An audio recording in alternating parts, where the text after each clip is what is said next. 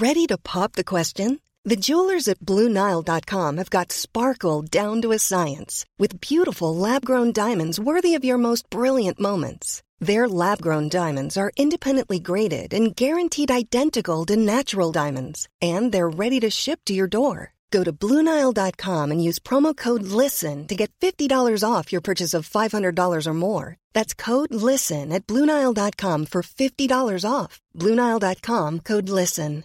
Everyone knows therapy is great for solving problems, but getting therapy has its own problems too, like finding the right therapist, fitting into their schedule, and of course, the cost. Well, BetterHelp can solve those problems. It's totally online and built around your schedule. It's surprisingly affordable too. Connect with a credentialed therapist by phone, video, or online chat, all from the comfort of your home. Visit betterhelp.com to learn more and save 10% on your first month. That's BetterHelp H E L P. Hey Dave. Yeah, Randy. Since we founded Bombas, we've always said our socks, underwear, and t shirts are super soft. Any new ideas? Maybe sublimely soft. Or disgustingly cozy. Wait, what? I got it. Bombas. Absurdly comfortable essentials for yourself and for those facing homelessness. Because one purchased equals one donated. Wow, did we just write an ad? Yes. Bombas. Big comfort for everyone. Go to bombas.com slash ACAST and use code ACAST for 20% off your first purchase. Hi everyone, welcome back to the 442 podcast. And today, Liam, we've got an absolute belter. We've got a gentleman who's played 652 career football games, scoring 46 goals. He's played for Hartlepool, Halifax, Bolton Wanderers. He's also been assistant and a caretaker at Bolton Wanderers, manager at Derby, Hull, Preston North End, Southend, Swindon Town, High Bad United, and Barrow. High Bad. It's changed the name. Hyberbad, wasn't it? Uh, Hyberbad. Yeah, but what I am going to say, the home we've got of the, a belter. The home of the biryani. But let me finish now. We've got the coolest gentleman we've had on, and also he's your ex-skipper. He certainly is. And I'm going to get it out now while it's fresh in my head. I seen him score a screamer away at Nottingham Forest for Ooh. Bolton Wanderers. Ooh. Do you remember that, Phil? So I'm thinking on this run this morning, cutting a long story short, about the ball that I played into John that day, and it was into you. Yeah. And he had chested it up. And I'm thinking, I'm thinking ahead. I'm thinking, what's John going to do with that? He chested the ball up the way, John, which good control, but it was going up the way, so it was taking its time coming down a wee bit. And I'm following me pass, and I'm just shouting to Jai, "My ball, John! My ball, John!" And I've hit this volley as sweet as I could do. You had ducked it the way, you on the ground, the ball's in the top corner, and John's John's getting up and celebrating, but that was probably one of the better goals that I'd ever scored. Well, but, but it was just a clip into a striker. John having a first touch, following me pass, and then just thinking, I had, you've got to picture it, haven't you? You know, when you score a goal, I mean, there's a great goal scorer sitting at the table here. Um, you, you sometimes even the night before, you know, you're picturing how you're going to play and how you, you, you, you envisage yourself scoring goals, John. Is that preparation? What you mentioned? It was sort of in a way main prep. Yeah, yeah, in a way, you didn't you didn't just have to run. I've been running today. I'm just running to try and keep me fit as an old man, but it was expected in them days. Your fitness levels were expected. You know, you were expected to be able to run more than the opposition, or, or better than, or stronger than the opposition. And, and as a group, we were such a tight tight group at Bolton Wanderers, which we'll we'll be talking about. Such a tight group, we just used to demand standards of everything, whether it be head tennis or whether it be football or whether it be whether it be running. I was a good runner. I wasn't a great footballer, and I'll hold my hands up. I was never a great footballer, but when I clipped this ball into Jonathan, I'm looking at it, I'm admiring it to a certain extent, but I'm following it at the same time. And Jai's touch is up in the air. My ball, John! Bang, top corner. That put us 2 0 up, I think, didn't it? You used to go down the right hand side, right? And you didn't even look you would play that ball, no eyes into into, into the front man, and then continue to run and look Aye. for it again. So we were expecting you to continue to run anyway. Yeah. Do you know what I mean? And if it wasn't me, it would be Andy there offering, you know, to link, and one of us in the box, and it was the the standards of football when um, Bruce Rioch and Colin Todd came to the club went up in terms of the coaching for me because they were now thinking a little bit more about okay, you've got that ball, what about this, what about this, what about... And they will ask you certain questions, and I always remember that. John would be pulling on the centre half for that ball. Andy Walker would be coming in here. My problem with Andy when he first arrived was when he was coming short, he was going long. And I, am like, well, I've got to get used to this because invariably when he's coming short, I'm rolling a ball into him, and he's gone. He's spun. And the centre half's coming out with the ball. So when he's going long, he's coming short, and, and so you're going up a notch. All the coaching was was going up a notch. All the learning curves that I was, you know, as maybe an experienced guy, 27, 28, you're not experienced until you start mixing with the experienced guys that have played at a higher level. And the, the ones that play at a higher level, if you want to play with them, you're going to get to the higher level yourself. Yeah, they're setting the bar. and You, you've Yeah, got to try and get up to that. Yeah. 100%. I'm going to bring you back to the start, Hartlepool United. Yeah. Were you always a right back? I played. I started off as a as a striker in school in, in Sunday league football, but then um, realised that you needed pace, you needed quickness of thought and stuff like that. And I wasn't ever that kind of player. I was so I started coming back the way, as it were. So I started off my professional career as a right back, but then I was um, again going back to the coaching side of it. A lad called um, George Smith, who used to play his football for Birmingham City. George was my first coach with Willie Maddren. Remember Willie Maddren? Yes. Willie played for England at centre half, you know. So I've got these two guys, not managing the club. These were both coaches on the training ground. And uh, one again going back to that figurehead, Willie Maddren played for England. George Smith, technical guy, technical coach, repetition, learning you how to play the game from your position, but also other people's positions. So we'd have we'd have five guys that would come back on a regular basis on a on a Tuesday afternoon, Wednesday afternoon, and it would be purely down to right. I'm going to work the right back, Brownie, yeah, and, and he'll show you angles. He'll show you what you're coming up against. He'll show you what you're going to face, your options and stuff like that. And then it would be centre half, Mickey Fagan. I had Stevie Vass, the left back. I had that five or six different players that would come back on a regular basis, and that'd be educated on their position then because of, right, it's all about the centre midfield role now, and you'd step in and, and you'd be playing centre midfield. So I had a, a in five years, in 200 and odd games for Hartlepool, I probably played in quite a number of positions, but right back was me was me um, me home position, if you like. Do you learn more then by playing in different positions? I think so. Aye, I think you learn a lot more. You know, you learn. Awareness on their other positions. Other I think uh, that's probably one of the main reasons why I was a bit of a loudmouth on the pitch. You know, I could I could probably I was an early sort of coach thinker. Not at the time. You, you're not thinking I'm going to go into coaching. I never ever thought I was going to go into coaching. I I only got told to go into coaching by Bruce Trail, and I was 33, 34 year old when he said, "What you doing?" You know, businesses off the field. A player had a had a bar, had a restaurant.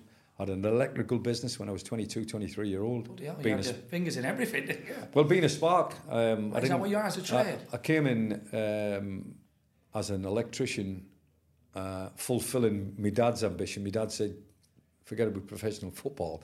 Gotta you want you, trade." you got to get a trade. you'll you'll now have banks of the Tyne." Um, so I, I got myself a trade. So I fulfilled his ambition for his son. But my mother's ambition, which is a strange one, isn't it? She was into football more than my dad. And uh, my mother's ambition was for me to be a pro footballer. And eventually, I got my indenture forms as an electrician. And on the same day, I, I signed a five year contract at Hartlepool. Brilliant. So I was lucky. But um, Well, you must a have little some hard work and skill there, Phil, as well. There's a lot of hard work went into it, but a, a lot of planning and prep, which you don't realise when you're there and doing it. You don't realise people are making decisions for you, you know. And that's what I'm doing now for my kids, and, and John will be doing for his kids as well. So Halifax move, how did that come about?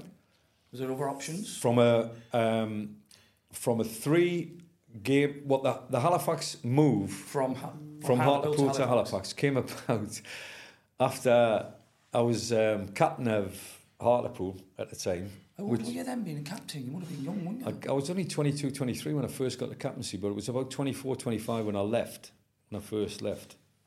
And uh, and again, John, you'll, you'll know what I'm talking about. Nobody, nobody wanted to be the shop steward. Nobody wanted the union job.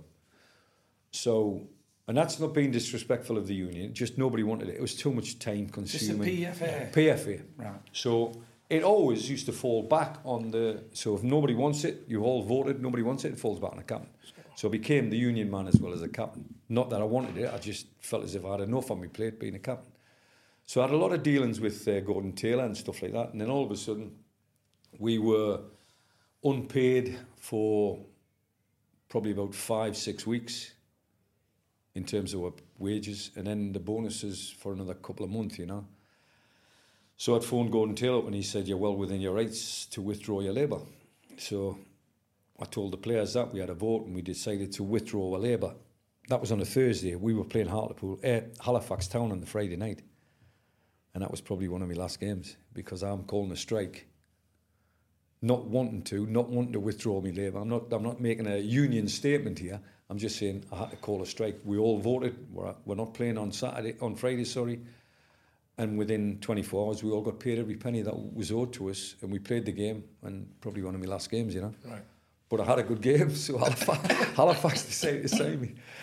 Was it the reason, I mean, you being the, the spokesman and the union representative, but did they see you as like the instigator, probably the. It falls upon your head, that Yeah. John. I'm afraid. Yeah, it, it was it was unfortunate, but then, as a young man, you're sort of fighting the cause for the players because you're one of the players, you know, and you don't understand that there's management and senior management and and then people that own the club that have put their own money in and. You don't realise that until you get a little bit older and a little bit more experienced in terms of playing, and then become a manager, and then you have to stand that side of the fence and say, well, we're not we're not paying you because of this, or we can't afford to pay you because of that. And you try and explain that to guys who are just actually playing the game of football to take money and put bread on the table, food on the table for their family. There's all them kind of th- learning lessons and learning curves that you, you get in your in your time as a as a person, not just as a footballer, as a person. If it was any other trade, I would be doing exactly the same. It would have probably fell up, fell upon my head that I'd have been shop steward because I was the loudest voice, or then everyone was listening to me. I'd, I've no idea, but it was a big learning curve for me. Surely jumping ahead when you've gone the other side, Yeah. further down your career, and you became a manager and everything else, and especially, no disrespect, at the smaller clubs, Yeah. let's say, you come across the same problems. You know what they're I've gone got through. You, I've got that empathy. got both yeah, sides, yeah. I've you? got that empathy for both sides, and, and walking into a boardroom and saying to a group of people that own the club and that have invested heavily, in, and then understanding them, and then walking into a change room and then having to understand them as well. So you're you're on the fence, but you, you have to make a big decision. These guys are paying me. These can pull a contract at any stage. So, you know, for whatever you're thinking, for whatever, it's not done deliberately, it's done because of certain things. And then you're trying to explain that process to a player. Some players will just go, no, if I don't get paid, I ain't playing. And then other players will go, okay, I'll cut you some slack there. And I've been in them situations, you know, where, where clubs have have tried to buy time and, and effectively one, one being at Southend. Well, I got fairly close to the guy who owns Southend, who was a single owner. So you've got a board, but he's a, he's a single owner, and he's I can see what he's going through and his family are going through. Yeah. And I'm I'm trying to explain this to a group of players. Hold on a second. So I'm right in the middle, but at the end of the day, I think you've got to be true to yourself, John. You know, you've got to be true to yourself. Uh, I've always said that to young people. I've always said to them, whenever they've asked me a question, you know, what advice would you give to a young coach? You've just got to be true to yourself. And I think that's the best advice you can give to anybody, whatever walk of life you're going into, you know. So you moved to Bolton. We've touched on Phil Neal. Yeah. So I'm going to bring this up because there's a picture of you. I went to Isle of Man golfing last summer. And in this sports club, there's a, do you remember pre-seasons Bolton used to have at Isle of Man? Aye, the, Was it um, with, like with Bury and It's like a Lancashire Cup, wasn't it? yeah, and Burnley as well? Burnley were there, aye. aye. Remember them?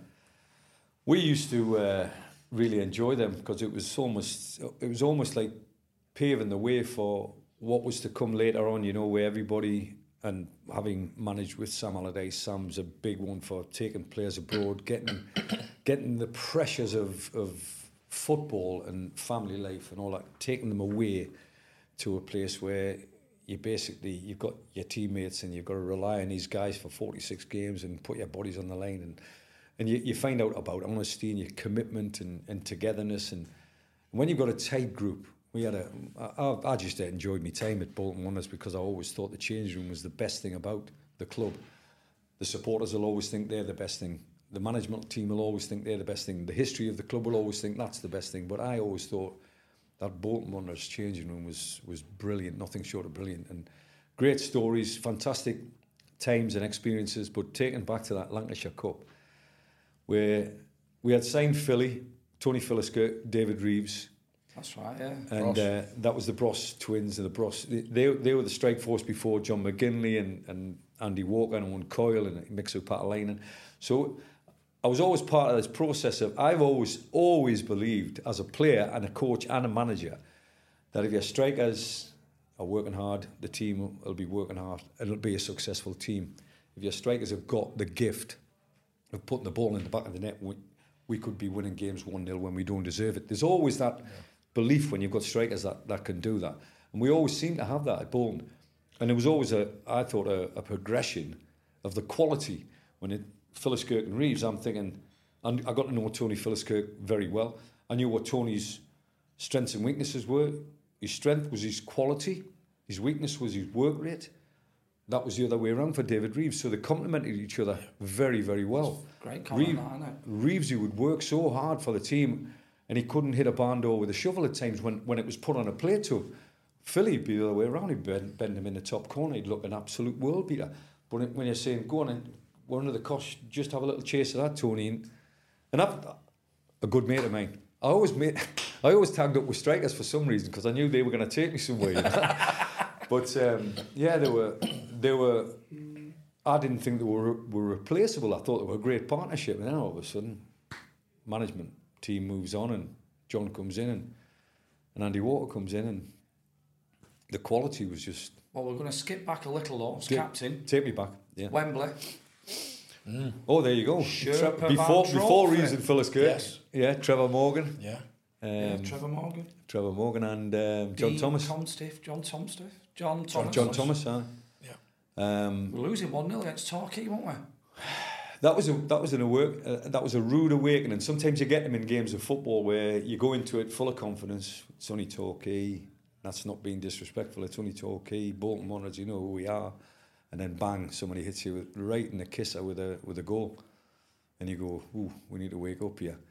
And never forget, if somebody said to me there was ninety two thousand there, I would always remember that. It was ninety two degrees on the pitch, and we weren't as professional as what football is now. Meaning, that wasn't us being unprofessional. We didn't know. It was an ignorance. You know, we, we didn't have sports science. We didn't have water on the side of the pitch. We didn't have water in the bars afterwards. We had a few pints straight afterwards. And that's the way football has evolved over the years. And, you know, you could say probably Arsene Wenger single-handedly turned the Premier League corner and everybody just follows on. Uh, when he came in at Arsenal, um, and we've got a connection there with Bruce Rioch. But um, I remember I'd lost about six kilos of body weight after the game. That game. Having gone one behind in the panic station, and then the quality eventually won the game, got us through. We went back to the um, Bell House in Beaconsfield. I always remember the, that was that was sort of. You know what I'm talking about here, John. You know when you, when you go up a notch as a club, you go up a notch with everything Hotel, better coach.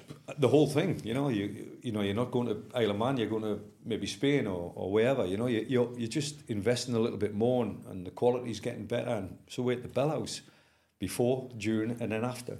So it's just down the road. It's not a case of getting on a bus from Wembley and going back to Bolton where you've got five, six hours on a boat. We're like one one hour.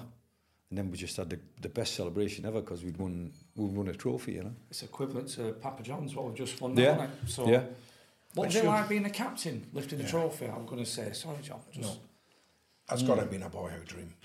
I mean, lifting a trophy at Wembley. Well, I'll tell you the, the full story, John. Um, at the start of that season, I had arrived, just arrived at the club, and we had five or six big players had just arrived at the club. But we had a, I was always conscious about what's it going to be like walking in that, that big changing room at Burnden Park, you know. And then you, you're walking past players and you go, aye, aye, aye, aye. All with stature, you know, of, at that level. So you had Dave Felgate in goals, who lots of experience, but I was never, I never thought a goalkeeper would be a captain, you know, I never, so I sort of went past him, myself, Barry Cowd, you know, you, you had, not at the time, I don't think Barry Cowd was there, but you had Mark Came, you had Bob Savage, you had um, Trevor Morgan, you know, you, five or six players that I thought could be captains, Yeah. you know, and I've come from a club, Hartlepool, I was captain at 22, then the three years at Halifax Town, I was I was captain. So I'm I'm not expecting the captaincy by any stretch because I've gone up what I think is a massive notch the signing for Bolton Wanderers. So I've gone into this changing room and said, Oof, well, I might lose the captaincy here. And sure enough, at the start of that season, the captaincy was given to Mark Came after the six pre-season friendlies. Captaincy was given to Mark Came.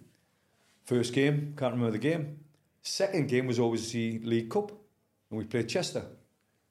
Chester away, and Kamey got the most horrendous smash of a break, a broken leg. Horrendous. He'd gone into attack. Ian Benjamin, I never forget and. He's a big, strong lad, and he was writhing around in agony on the pitch. This is in the first half. So I'm in the change room afterwards, and captain's been taken to hospital, like you know. So I stood up after the team talk, and Phil Neal and Mick Brown and said whatever. So who's going to? And I've actually just stood up. So who's going to take the team out? Second half, and Mick Brown, Mick Brown, not not Phil Neal. Mick Brown said, "Well, you asked, you take him out, and he give me the give me the armband." And that's how I got the captaincy that that year. Right. So from that to the end of the season, and I'm walking up the steps. What can you do? Kamey's still on crutches. So, and it's the old-fashioned steps. I said, "Come on." So me and Trevor Morgan almost carried Kamey up the steps with us, you know, and tried to sort of give him that captaincy feeling because he'd had a nightmare of a season. A nightmare, obviously, you're lying in crutches or in, in a hospital bed. He was out for way over a year, wasn't he? When he was Oh, out a long horrendous! time. It was. It wasn't the best of. It wasn't the best best of tackles, and it wasn't the best of breaks, if there ever is is one. But the the the help that he got at the time was not the best neither. So Right. Kamey was out for over a year, and eventually he'd done his career. So that's how I led led the team up up the steps. But it was I was trying to drag Kamey up first for him to lift the cup, but he was struggling with that as well. So yeah, it was a great feeling, and get me out of the stadium couldn't. You couldn't get me to the stadium. Lap of honour. I'm going round again. Round. As you would. As you, As would. you do. Oh, Yeah, of course you John, do, 'cause you think- And all the fans still But you know. probably think this is the last time I'll be here. Aye. So you've got to take hundred it in. percent. Yeah. So I really enjoyed it. But them definitive moments about the state, you know, Kamey and that season, and then ninety-two degrees of heat, six kilos of body fluid, going back to the Bellhouse, as if it was yesterday. And you remember it so well, don't you? Straight on a pint, straight away. Oh, absolutely. Get in there. Aye, absolutely. But again, going back, you you were saying just then a minute ago there about preparation and everything else. First thing, go into the dressing room, use big pot of tea. Huh? Half time, same again, big pot of tea. And that was the thing. You know what I mean? You wouldn't see a pot of tea anywhere near a dressing room now. You wouldn't see what you wouldn't You know I mean?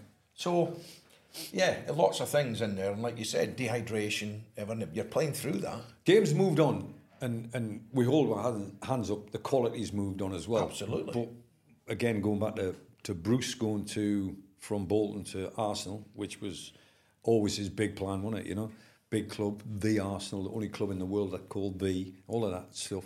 So he was up there. He was never going to not take that job. Uh, whatever followed at Bolton was history, but when he takes that job and then takes everybody on and then loses his job fairly rapidly, then this fella comes in. And me and Colin Todd, I was at, I was back at Bolton and I'm working as Colin's right hand man. And we're in um, what did you call the uh, the uh, the hotel where we used to stay in uh, Harpenden? Remember it? It was a lovely hotel. Yeah. And Arsenal were actually using that because they they hadn't built a London Colney, but they'd bought Watford's training ground or they'd sold their train, whatever it was. So they were just down the way. They had no, all the changing rooms had burnt down, so they were actually staying in this hotel that'll come to my mind in a minute. So we're there, we're playing Chelsea or something like that, and me and, me and Toddy were having breakfast, and in walks the professor. In walks um, uh, Arsene Wenger, and he sees us two, and he comes straight across to her. Cup of tea. He's having a cup of tea with her. An hour and a half, two hours later, John. This is a day of the game. This, he's he's took over from Bruce, and he's telling us all about these plans about what he's going to do with Arsenal and what he's going to do with English football, and the way this should be done. And, it, and we're like, I'm like off the map. I'm thinking, wow. If you if you succeed, well played. Yeah. Twenty five years later. Yeah. But what did you really think? First, first like this. Um, a difficult one because we knew, um, being in English football, what the Arsenal change room was all about. Strength of character, they were together, they loved a beer. Uh, you know, it, it was just the way it was. And he was going to turn that into a teetotal change room. Well played if you do. But he, he was talking about the um, the hotel. And he was talking about building this village in the hotel, which was extension rooms. Everyone's doing it now. Rooms for his players, who was going to invest in from abroad because he was from Japan. I think he, he Yeah, he France and then Japan, yeah. He was going to invest in players from abroad and put them in this place, in this village in Harpenden, which is a kick in the backside from the training ground, a kick in the backside from Highbury. And eventually Highbury then moving to the Emirate. I mean, the whole plan. I know we talk about Sir Alex Ferguson being the greatest manager, but in terms of the greatest innovator of, ch- of a change of football, Arsene Wen- Wenger's got to be up there. For a comment that, John, isn't? Changed so much. He did. He did, and doesn't get. I don't think he doesn't get enough credit probably No, for it. he doesn't, John. You know? I mean, we know what football was like, and it, it- Yeah. I'm not saying it was unprofessional, but we weren't as professional as what it is now. I mean, you get caught with a pen in your hand, it's it's you're dead.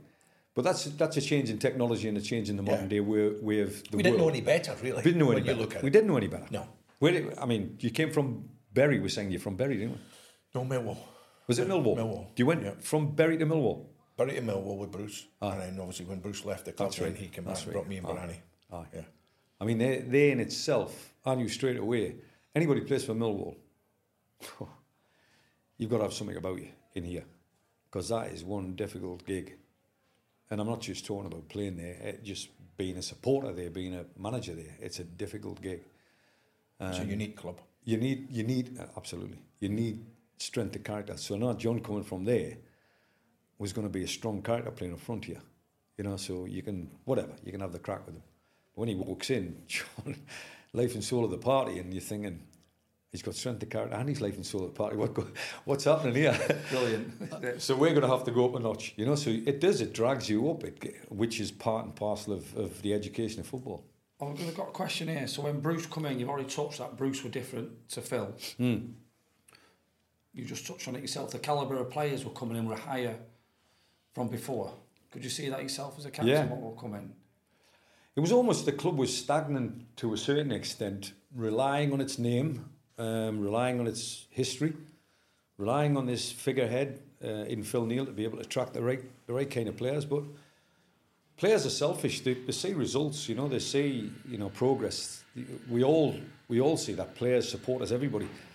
And um, the club was sort of it was stagnating when they announced that Phil Neal was leaving, and, and then Bruce came in. I think it was an end of season do It we? was in June, I think, wasn't it? and and he, he gets announced as this new manager and bloody I'll never forget the first training session. And everybody will talk about it. I mean Paddy we still talk about it. I was playing golf with Paddy the other day and uh, we had 11 v 11 at Burnden Park. And uh, you wouldn't have been there John No, you? I wasn't, no. so 11 v 11 again at Burnden Park. So whoever was playing on, on the opposition the team that started on the Saturday there's the 11 and we're at Burnden Park full game. Socks up shin pads on. And Bruce is saying get your shin pads on because if I'm playing against you, you need your shin pads on. If I'm playing against, it's the manager talking. If I'm playing against you, get your shin pads on. He broke my rib. He put Paddy out for about. Paddy Um, Matt Paterson's. Oh. Yeah. He put Paddy out for about four weeks, yeah. injured. This Couldn't is play. manager? This is the manager. Manager's playing for the, the reserves, the ones who didn't play at the first team on the Saturday. And he's done that. And I'm going, "Phew." he said, the first thing he said to me, and I'm like, I can't breathe. He said, never show anybody you're hurt. So he brought your ribs. Never show anybody I hurt. I can't breathe, by the way. so, so what do I do? I'm trying to ask for a new concert. he was priceless, but he just taught everybody strength, strength of character. It was hard, man. Brilliant. Not the greatest coach. He's not bothered about that. Colin could do that. Whoever, get on with it. But he was just strength. Whatever you did, you did it to the best of your ability, and you had that strength of character. Leadership. He loved togetherness. He loved it, even though he didn't. He wasn't a party animal himself by any stretch of the imagination, but he didn't court that. But he, he would know who who would get on with that and let him get on with it. Cut them some slack to a certain extent, but let him get on with it because he needed that tight knit group. When you say that, cutting some slack, there's been rumours that John was the teacher's pet. I don't know if you can answer that. We had some fun with Jai. he just never got caught. He was clever than us. He never got caught. Please back me up on this, right? I was not the teacher's pet. There was no way in the world I was a teacher's Oh, pet. I no. No. I I got I've more. got- I got more than most. I'll be honest with you. I did. Well, put it this way: if you've got a goal scorer scoring goals, I'm a manager now. If you've got a goal scorer scoring goals and winning games of football for you, not individually because you never do that, and he'll he'll be the first one to tell you that.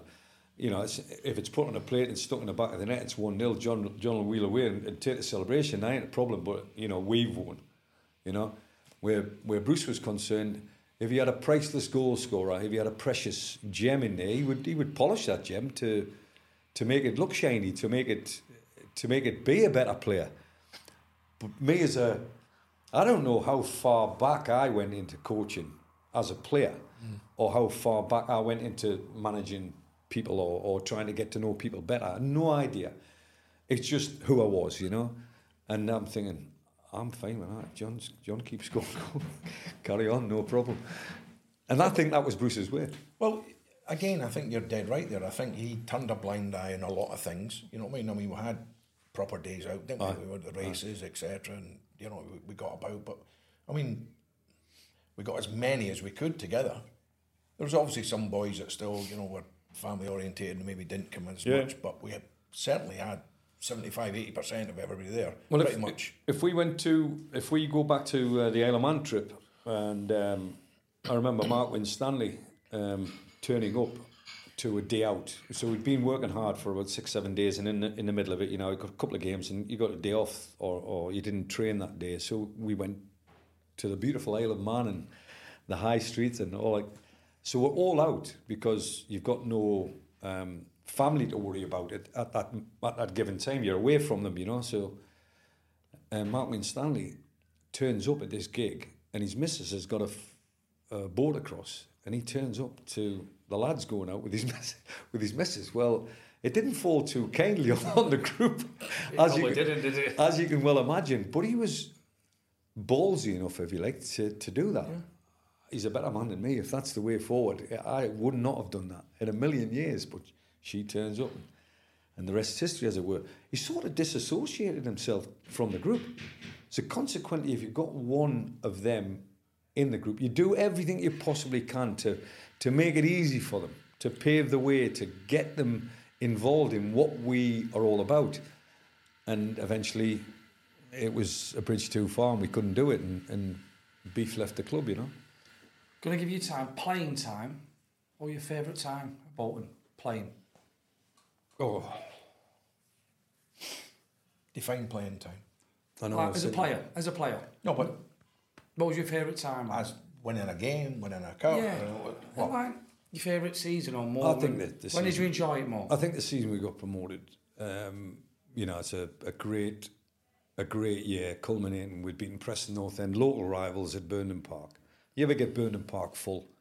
Unfortunately, the Normid stand stopped it from being 30, 40,000, but obviously that's part and par- parcel of the history of Bolton Wanderers having to sell that to to a supermarket. And I, I'm into that sort of straight away. I was thinking, ooh, that's interesting. It's interesting to know that the club, as, as big as this is, if it's mismanaged, that can happen. You know, you're selling an end and they're putting a brick wall there, to be fair.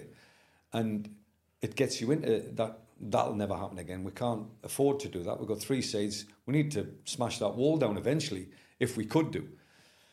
Um, but that would be from results. That would be us playing good football, filling the stadium, and getting promoted. And when we got promoted that year, and um, that one 0 victory, it was so tight, wasn't it? It was like they three three and a half thousand from Preston, which is just down the road. We had twenty thousand, whatever it was, and I'll never forget the referee came up to me that, that game, 20, 25 minutes. He might have heard the story. came up to me and he went, Brownie, calm the team down, will you? We were absolutely rubbish. We couldn't pass. We couldn't. We couldn't play. But he was saying it to their captain as well. It was the worst game of football. Does that mean, by the way? It was the. Uh, it was the worst game of football you could possibly imagine in the first 20, 25 minutes. Apart from one player, and I think this was like in my head, I can still see him demanding a certain standard, a certain kind of football, and it was Tony Kelly. Tony Kelly was in the middle of the park and he was still had the proverbials to get on the ball. And the rest of us were, were bricking it, is what this referee's telling me. We're bricking it. So you're trying to get on the ball as much as you possibly can. You can see the crowd are nervous and this, that, and the other. Jai steps up with a 1 0 winner, penalty. 60 odd minutes on the clock or whatever something it was. Like that, yeah, 70 minutes and it, or something. You couldn't write the script. No. You could not write the script. And it was a that was probably a, a great time in, in terms of me going to another level as a player, or you're hoping you're going to go to another level as a player and get another contract, which I did. Um, but is that the best time of my footballing career? I would have said no, um, only because I enjoy, I enjoy coaching and managing better than I did playing, which is something that people cannot Get into believe. that later on, can't we? Some ca- I people find that cannot hard to believe. believe, to be honest with you, because A lot of knowing you and John. knowing how much you were involved in it, you know, I I would have said, you know, obviously playing, but to hear that, I get it. I get it because if you've played at this level and you've managed at this level, that's going to make a difference Yeah, as well. yeah, yeah. Do you know what I mean? Because Yeah. you're picking your wits, and, and I know you. You like pitting your wits against people. You know, you get deep at times. You you look at people and you, Aye. you want to get in about them and, and plant the seed with them. a and- little bit more. Yeah. I think um, the physical side of the game and the reward that you got for that physical side and the camaraderie and the players that you meet and the people that you get uh, on the same page with and all of them relationships that you have. I just felt like managing that or coaching that to get a better, you know, was far more rewarding in my head. The fact that I'm actually affecting 30 people's lives Yeah. or, or 30 people's families by winning.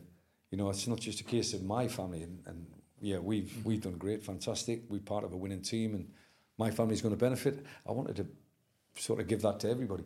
So I, I think it's a, the uns- I've tried to work it out many many times.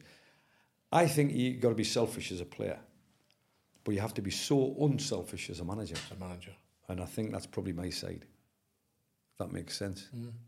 What did you see your strengths yourself as a manager that made the difference to you? I think um, not. Uh, I, I think I, I managed without fear.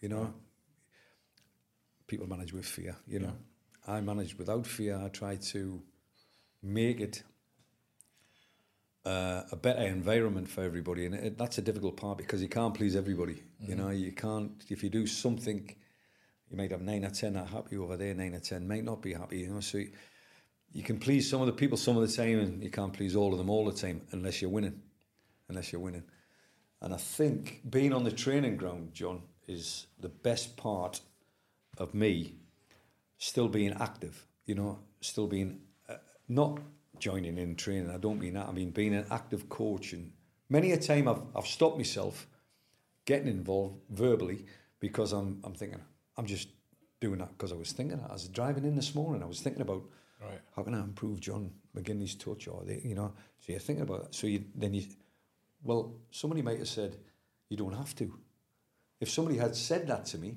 that would have stopped me from going in there. So maybe I'm just doing that for me. Right. do you know what I mean? So you've got to get that balance right you know what I mean? How can I improve this individual? How can I improve my team? So you coach for yourself sometimes. I, I always wanted to coach for you. I always wanted to think can I improve the group? Can I improve the indiv- individual? And I think the best thing that ever comes back to me when a former player that I've worked with actually says you're the best I've worked with. And I've had a couple of surprises recently. I had like Giovanni. Giovanni said you're the best coach I've ever worked with. And I'm like, I'm, I'm rocking on my heels here and I'm thinking, wow. Yeah. And I mean, to get that from a player is fantastic. To do podcasts with the like, yes, like yourself, I think where we're concerned, we've gone through the mill.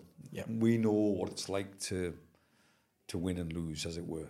And it's difficult. It's a difficult world. it's a difficult life. But at the same time, we're never going to gripe about it. We're never going to. We're going to look at what we've got instead of what we haven't got. And I think you get so many people that look at what they haven't got Yeah. and hang on to that. Whoa, hold on a second. Football offers you such a great life and a great experience Privileged life. privileged, very privileged. And the higher you can go, the better. So when I got to the Premier League as a, as a manager or, or a head coach, I always look at my backroom stuff that I had behind me, and I always think Brian Horton, thousand games. He had a thousand games under his belt as a manager. Steve Parkin had 350 games at that time. I've got vastly experienced guys behind me with more experience than I've ever had, and I'm I'm the one that's getting shot at. I'm in, uh, so I'm, I'm going to take everything I can get from these two to try and improve the whole group, as it were. We had many, you'd have loved it, John. We had many uh, sit down in a room this size, and I'd bring the whole of the backroom staff in, and it'd always be on the back of what I've learned from Sam, basically. Get everybody involved, make sure everybody's involved. Forget about, you know, like if he's a kit man and stuff, it, works for the academy, get him in, get him in, inclusion. Always about inclusion. So I used to do that on a Monday every Monday when I was a manager, either at Hull City or Swindon Town, didn't matter where it was. Even in in India, Hyderabad, which you can't see. so um, the reason why is I'd poke the bear, I'd stoke the fire, I'd just set something off that would get somebody at it. And then it's not just about being at it, don't get me wrong, but it gets some, and you just see the, the honesty in people when it spills out and the, the, the amount of controversy it can cause, you know, it can, because you believe in something, and I, I, whoa, hold on a second, where, you, where are you going with that? You know, it, it would be from our background, it would be from, you know, your history in the game, it would be from your family it could be from anything, but you're, you're willing enough to bring it to the party. And once that happens, you're just lighting a fire that'll just burn forever, you know. That fire start then at Blackpool with Big Sam? It did, I. It did. Going back to them Monday morning meetings, um, Sam started them off at Blackpool, and there was only four of us to start off with. I tell this story with fondness because Sam had finished his playing career, went to America, and went to sample what um, life was like over there. Well, the first thing he came back with was a coach per player. So every player had a coach, and I'm saying, what? You had a right back coach and a left back coach? No, no, no, no. He said you had a coach per player, meaning if I've got 25 players, I need to cover 25 bases.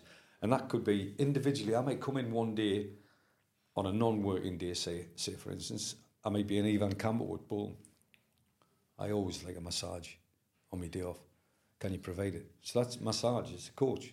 It's a coach. So it's providing a service for everybody, not a coach for everybody, but a, a service. But if you need a goalkeeping coach, why don't you need a back four coach, or a back three coach, or a defensive coach?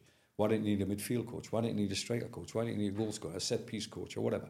So it extended way back where everybody's talking about what all the greats are doing now. We were doing at Bolton back in the 90s, you know, late 90s. So we're at Blackpool, me, Sam, Mark Taylor, Jack Chapman. That were the four.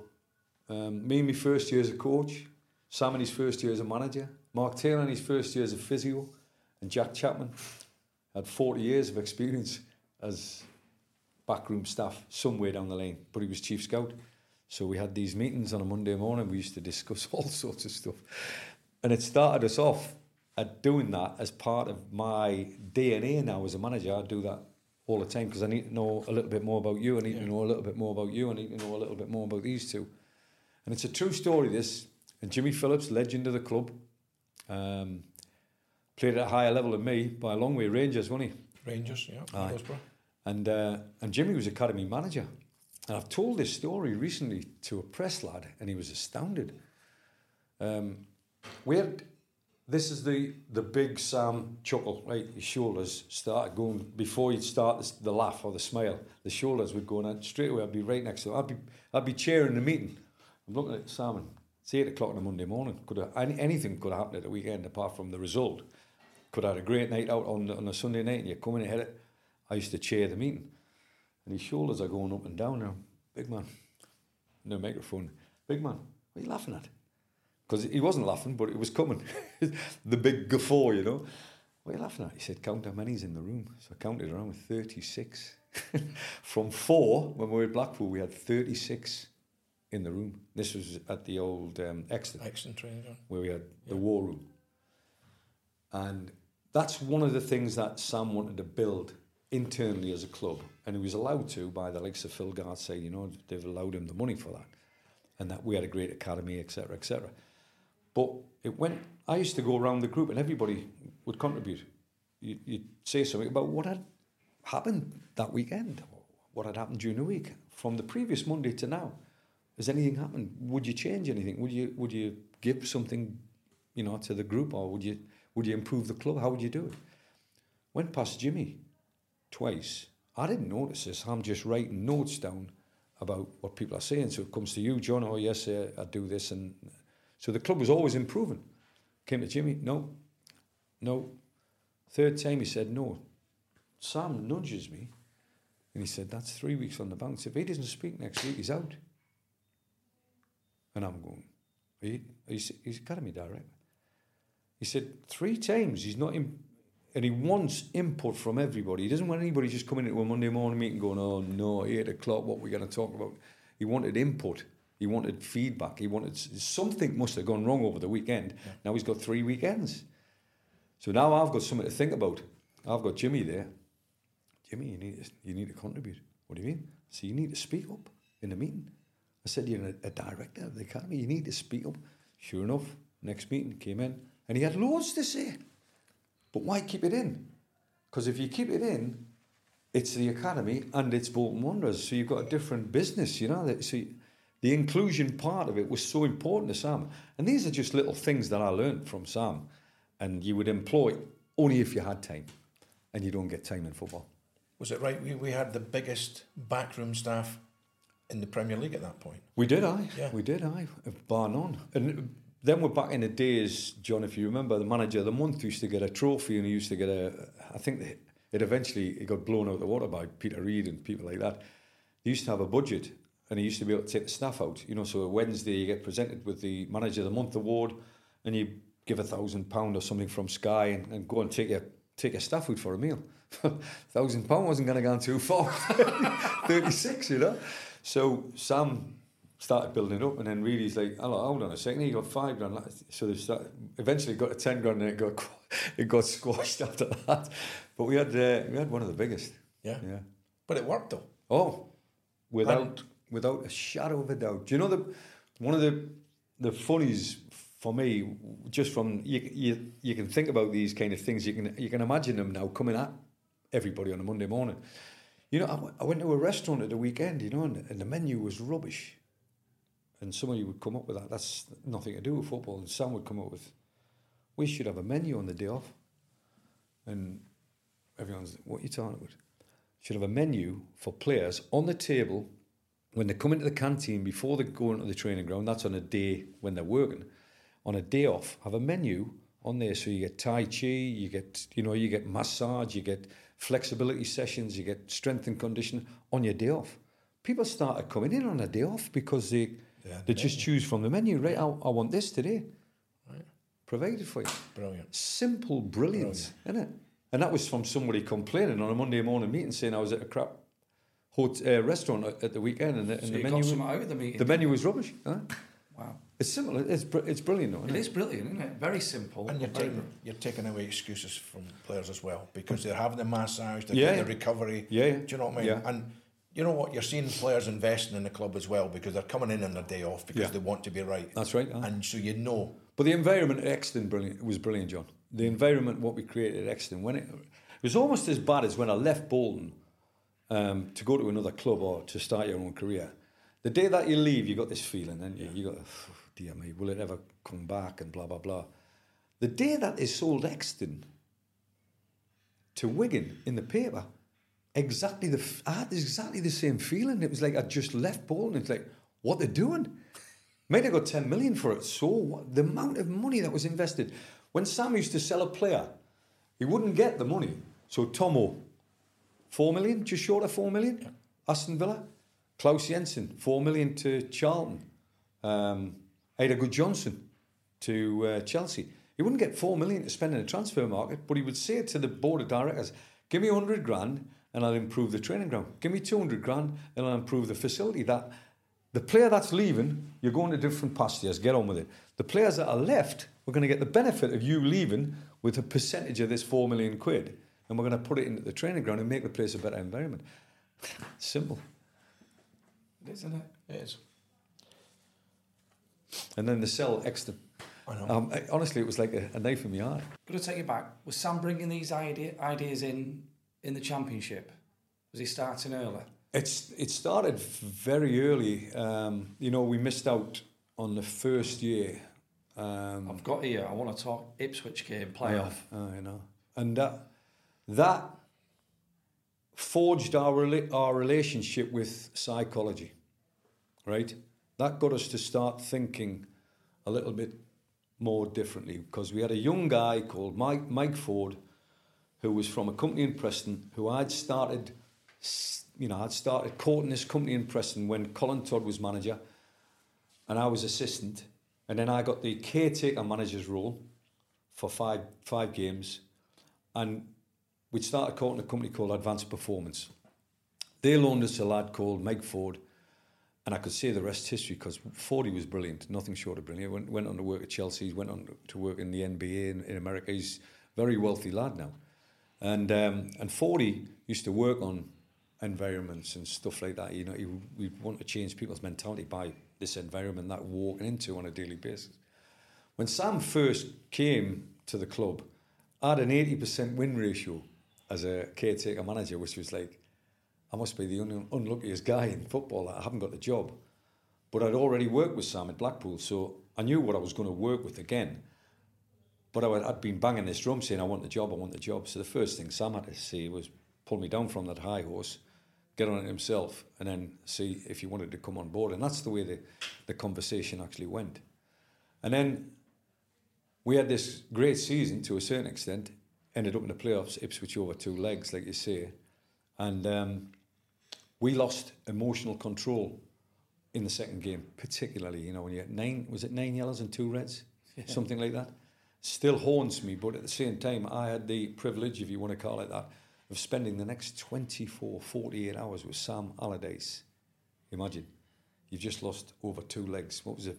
What was the score? Seven, eight, nine? Whatever. It's somewhat crazy. Six, daft. It was eight, it was, seven or something. We, like we'd been drubbed. We'd been drubbed. So I had the privilege, if you want to call it that, of spending it because we were going to go straight down to London after the Ipswich game, going straight down to London to the LMA dinner. And uh, we're driving together, staying in a hotel. I've got the full day with them. Then we're going to the dinner. Then we're coming back up home and blah blah blah. And it was a real. If you if you had any fear of wanting to go into management, spend 24 hours after you've just lost two games over a playoff and you've been absolutely slaughtered in the second game, and you're actually pointing the finger of blame at everybody but yourself. Basically, you're, point, you're saying the referee had cost us the game. You're saying so that's Barry the Knight, that's Barry Knight, Barry Knight, Knight, aye.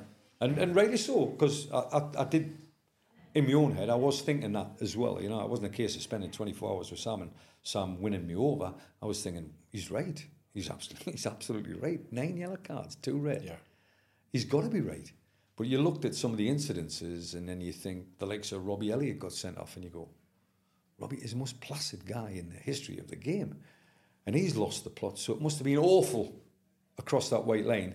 And we were this side of it. But we're seeing it evolve and happen.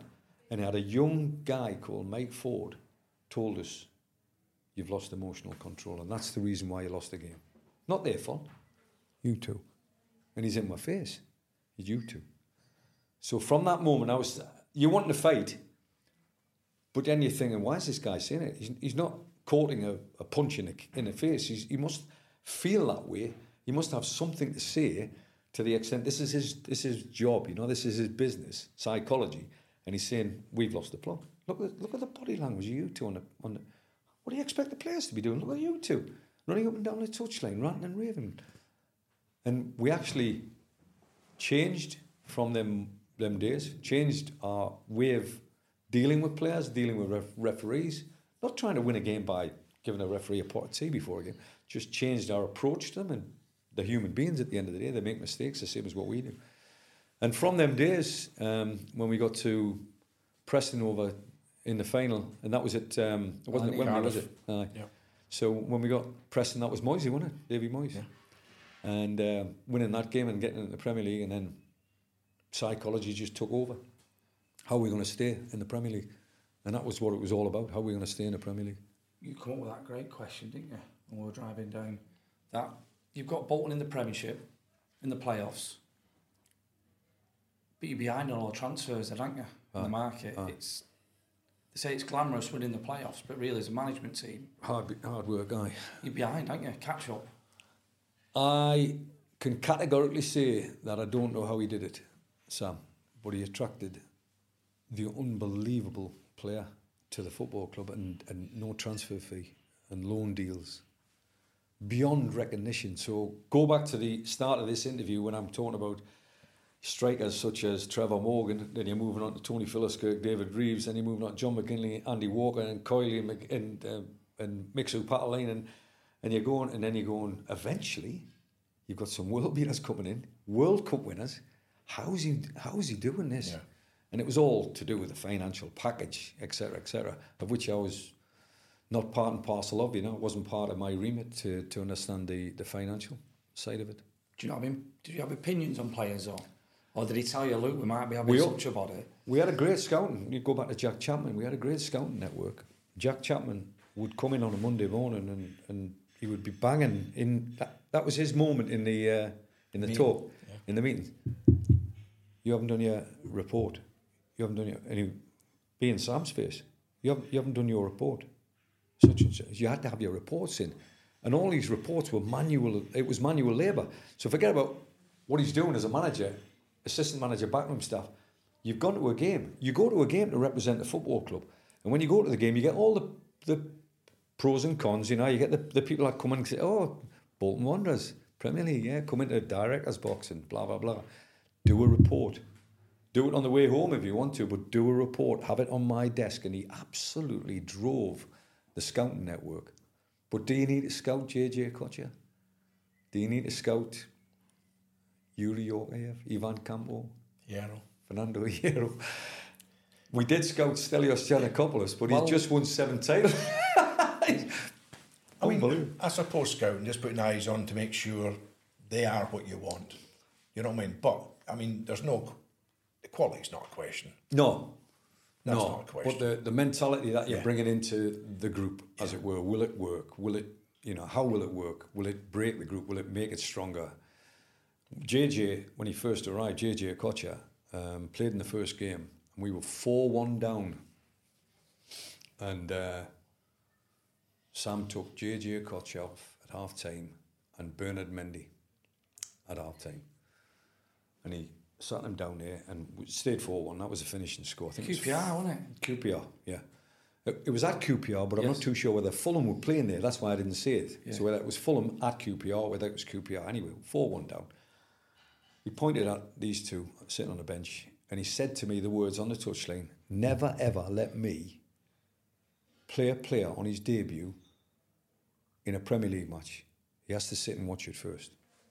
And I went, oh, that's a strong statement. I said, these players have played at the highest level. Yeah, but everybody, every foreign player comes to England. Not now, but every foreign player comes to England in back in the day, 2020, 21, whatever. Uh, sorry, uh, 2000, shall I say. And they'll be looking at the Premier League saying, oh, I can play at that level, I can play at that level, I can play that. And then all of a sudden you get thrown into it and it's so quick. Nowadays it's even more. And they all think they can play at that level and it just comes past you at a million miles an hour. And these two were shell shocked. But eventually we found out why JJ Okocha was shell shocked. His family hadn't came over. He was living in a house in Horwich and it was empty and he had no furniture. So again, the club moved into a different era. We started having player liaison officer, male and female, you know, because you, you've got the waves to deal with. They're as important, if not more, than the player. The player's just got to play football.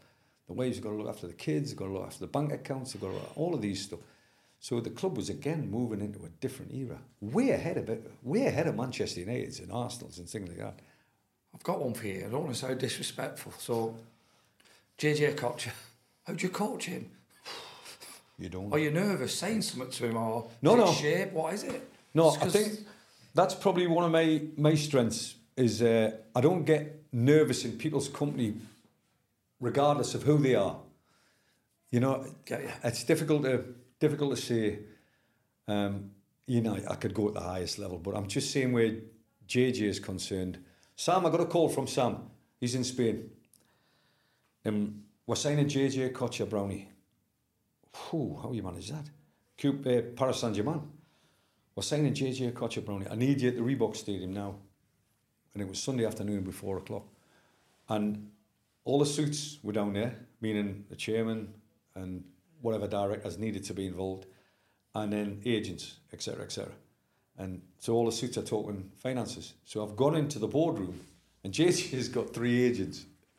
He's got three agents, and you, you're thinking, oh, come on, who is who is the real agent? Or they're just going to get a third, or they're going to get a piece of the pie, as it were. So, having listened to it for about 10, 15 minutes, I just said there across the table, JJ's sitting that side of the table because we're Bolton Wanderers and we're trying to buy this player. So it was a, a void between the two of us. I thought, this is not right. Not like from a, a physical point of view. So I said, JJ, you've had enough of this rubbish, haven't you? And everybody in the room was like, first time I spoke. And I said, you don't want to be talking money? Come on. And I took him out, outside, around the stadium, in the changing rooms, showed him where, you know, the old industrial site and stuff like that. And I told him a few stories about Bolton and this and the other.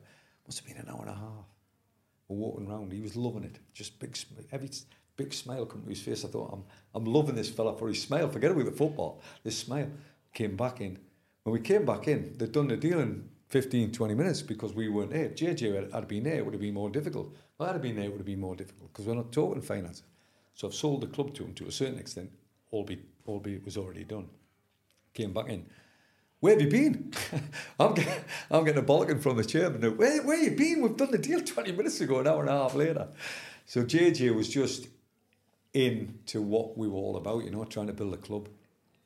And surely getting that quality in the door then was a catalyst to get the other big names coming in Big behind time, them. big time, Yeah. big time. Again, I, I, I quite like the thought of, of the fact that JJ's biggest asset was his long throw. That's right up Sam Street in it. He brings in this world class player who there's five of us in this room here. You try and get the ball off him inside this room. You've got no chance. He's got every trick in the book.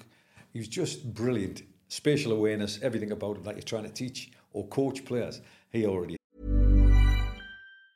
Everyone knows therapy is great for solving problems, but getting therapy has its own problems too, like finding the right therapist, fitting into their schedule, and of course, the cost.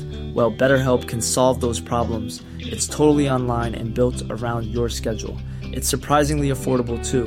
Connect with a credentialed therapist by phone, video, or online chat, all from the comfort of your home. Visit betterhelp.com to learn more and save 10% on your first month. That's BetterHelp, H E L P. There's never been a faster or easier way to start your weight loss journey than with PlushCare. PlushCare accepts most insurance plans and gives you online access to board-certified physicians who can prescribe FDA-approved weight loss medications like Wegovy and Zepbound for those who qualify. Take charge of your health and speak with a board-certified physician about a weight loss plan that's right for you. Get started today at plushcare.com slash weight loss. That's plushcare.com slash weight loss. plushcare.com slash weight loss. had it in place. But his best asset was a long throw. and that was right up Sam Street. So he had this exocet missile that had come into the penalty box and One of the most skillful players in the world. But yet, long throw. Aye, aye. So it's it's ticking certain boxes. So he fit our bill Yeah. and vice versa. Yeah. So when he was doing all these wonderful tricks, it was like you're on the edge of your seat. He would invariably come up with a ball, and then you stop being on the edge and start trusting him a little bit more. He would he would accept the ball anyway. And when Souness came up with that, I mean, I, I go back to that. Souness came up match of the day, and he goes. Uh, Ah, they're just long ball, they're just route one and this, that, and the other. And we're looking we've got Yorker having the team, we've got JJ, we're long ball have a word with yourself. He actually took the pressure off. It wasn't putting the pressure on because we, we were big enough to accept anybody wants to call us long ball, no problem.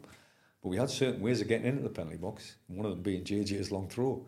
But there was a lot of ways to, to uh, untie the knot, as it were. No, definitely. Magical times. Magical Great, times. great times. That's the reason why, from that question, I came back to going into the coaching side and the hmm. and the management side. If I hadn't, I supposedly, if I hadn't had that coaching side with Sam, at Blackpool, hard times. Yeah. Then coming to Bolton, great times, great players, almost made your job easy. But you can never do that as a coach. You've always got something to do.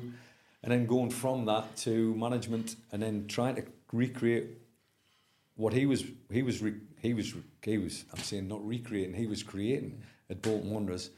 And I always remember winning at Wembley with Hull City. And we beat Bristol City. And Sam had hung around because he was out of work at the time. Not many people knew that. He was out of work in Newcastle. And um, he'd hung around. And he came in the change room. And then he came on the bus. And then he came back to the hotel with me. I'll never forget that you know because it's a mentor if you like. Yeah. and you've learned everything from a managerial point of view, and he just wants to sit in a coach he's with as you. proud as you are. And aye, Yeah. aye, brilliant. Yeah. Well said. He's as proud as what you are. I'll take you back, right, a little bit. Going back to when you were caretaker manager, how disappointed were you though of not getting the job? Because you'd made a big play for it. Yeah. Your results warranted it. How disappointed were you? It was one of the biggest disappointments of my life at the time, but at the same time, it has to be said that the mathematics of, of the life that we lead, as it were, you know. So you, you, you're going into management with Sam Allardyce at a club like Blackpool, and that's going to come back and give you something. It's going to give you a chance because anybody else that had come in, I hadn't worked with them before, I'd have been out because I'd been banging this. Yeah. I want the job drum. Yeah. Yeah. So um, because I'd worked with him, and he's such an intelligent guy, you know, he, he, a lot of people don't give him any credit where that's concerned because he's big, brash, bold, and and you know people think ah, just uh, you know head the ball, kick it as long as you can, get in the penalty box. Every, anybody can do that. You got to get people to do that. You know, it's not the easiest thing. When people don't want to do that, you have got to try and convince them this is the way to play. Anyway. So when Sam walked through that door at the Reebok Stadium on a Sunday, and I'm sitting in the boss's chair, as it were, which was Colin Todd's before me, and I'm thinking about all the great managers. I'm thinking about all the managers before me. Colin Todd had been sitting in his chair, and I'm sitting there, and I look at Phil Gartside coming through the room, followed by Big Sam. Oh, oh dear. I just got up with the chair straight away, and uh, obviously made a play for him. Big, obviously he was going to get the job. First thing he was talking about, I'm not taking the job. I want you to come with me. I'm not taking the job unless. You, so he's almost saying it was on me for him to get Right. the job.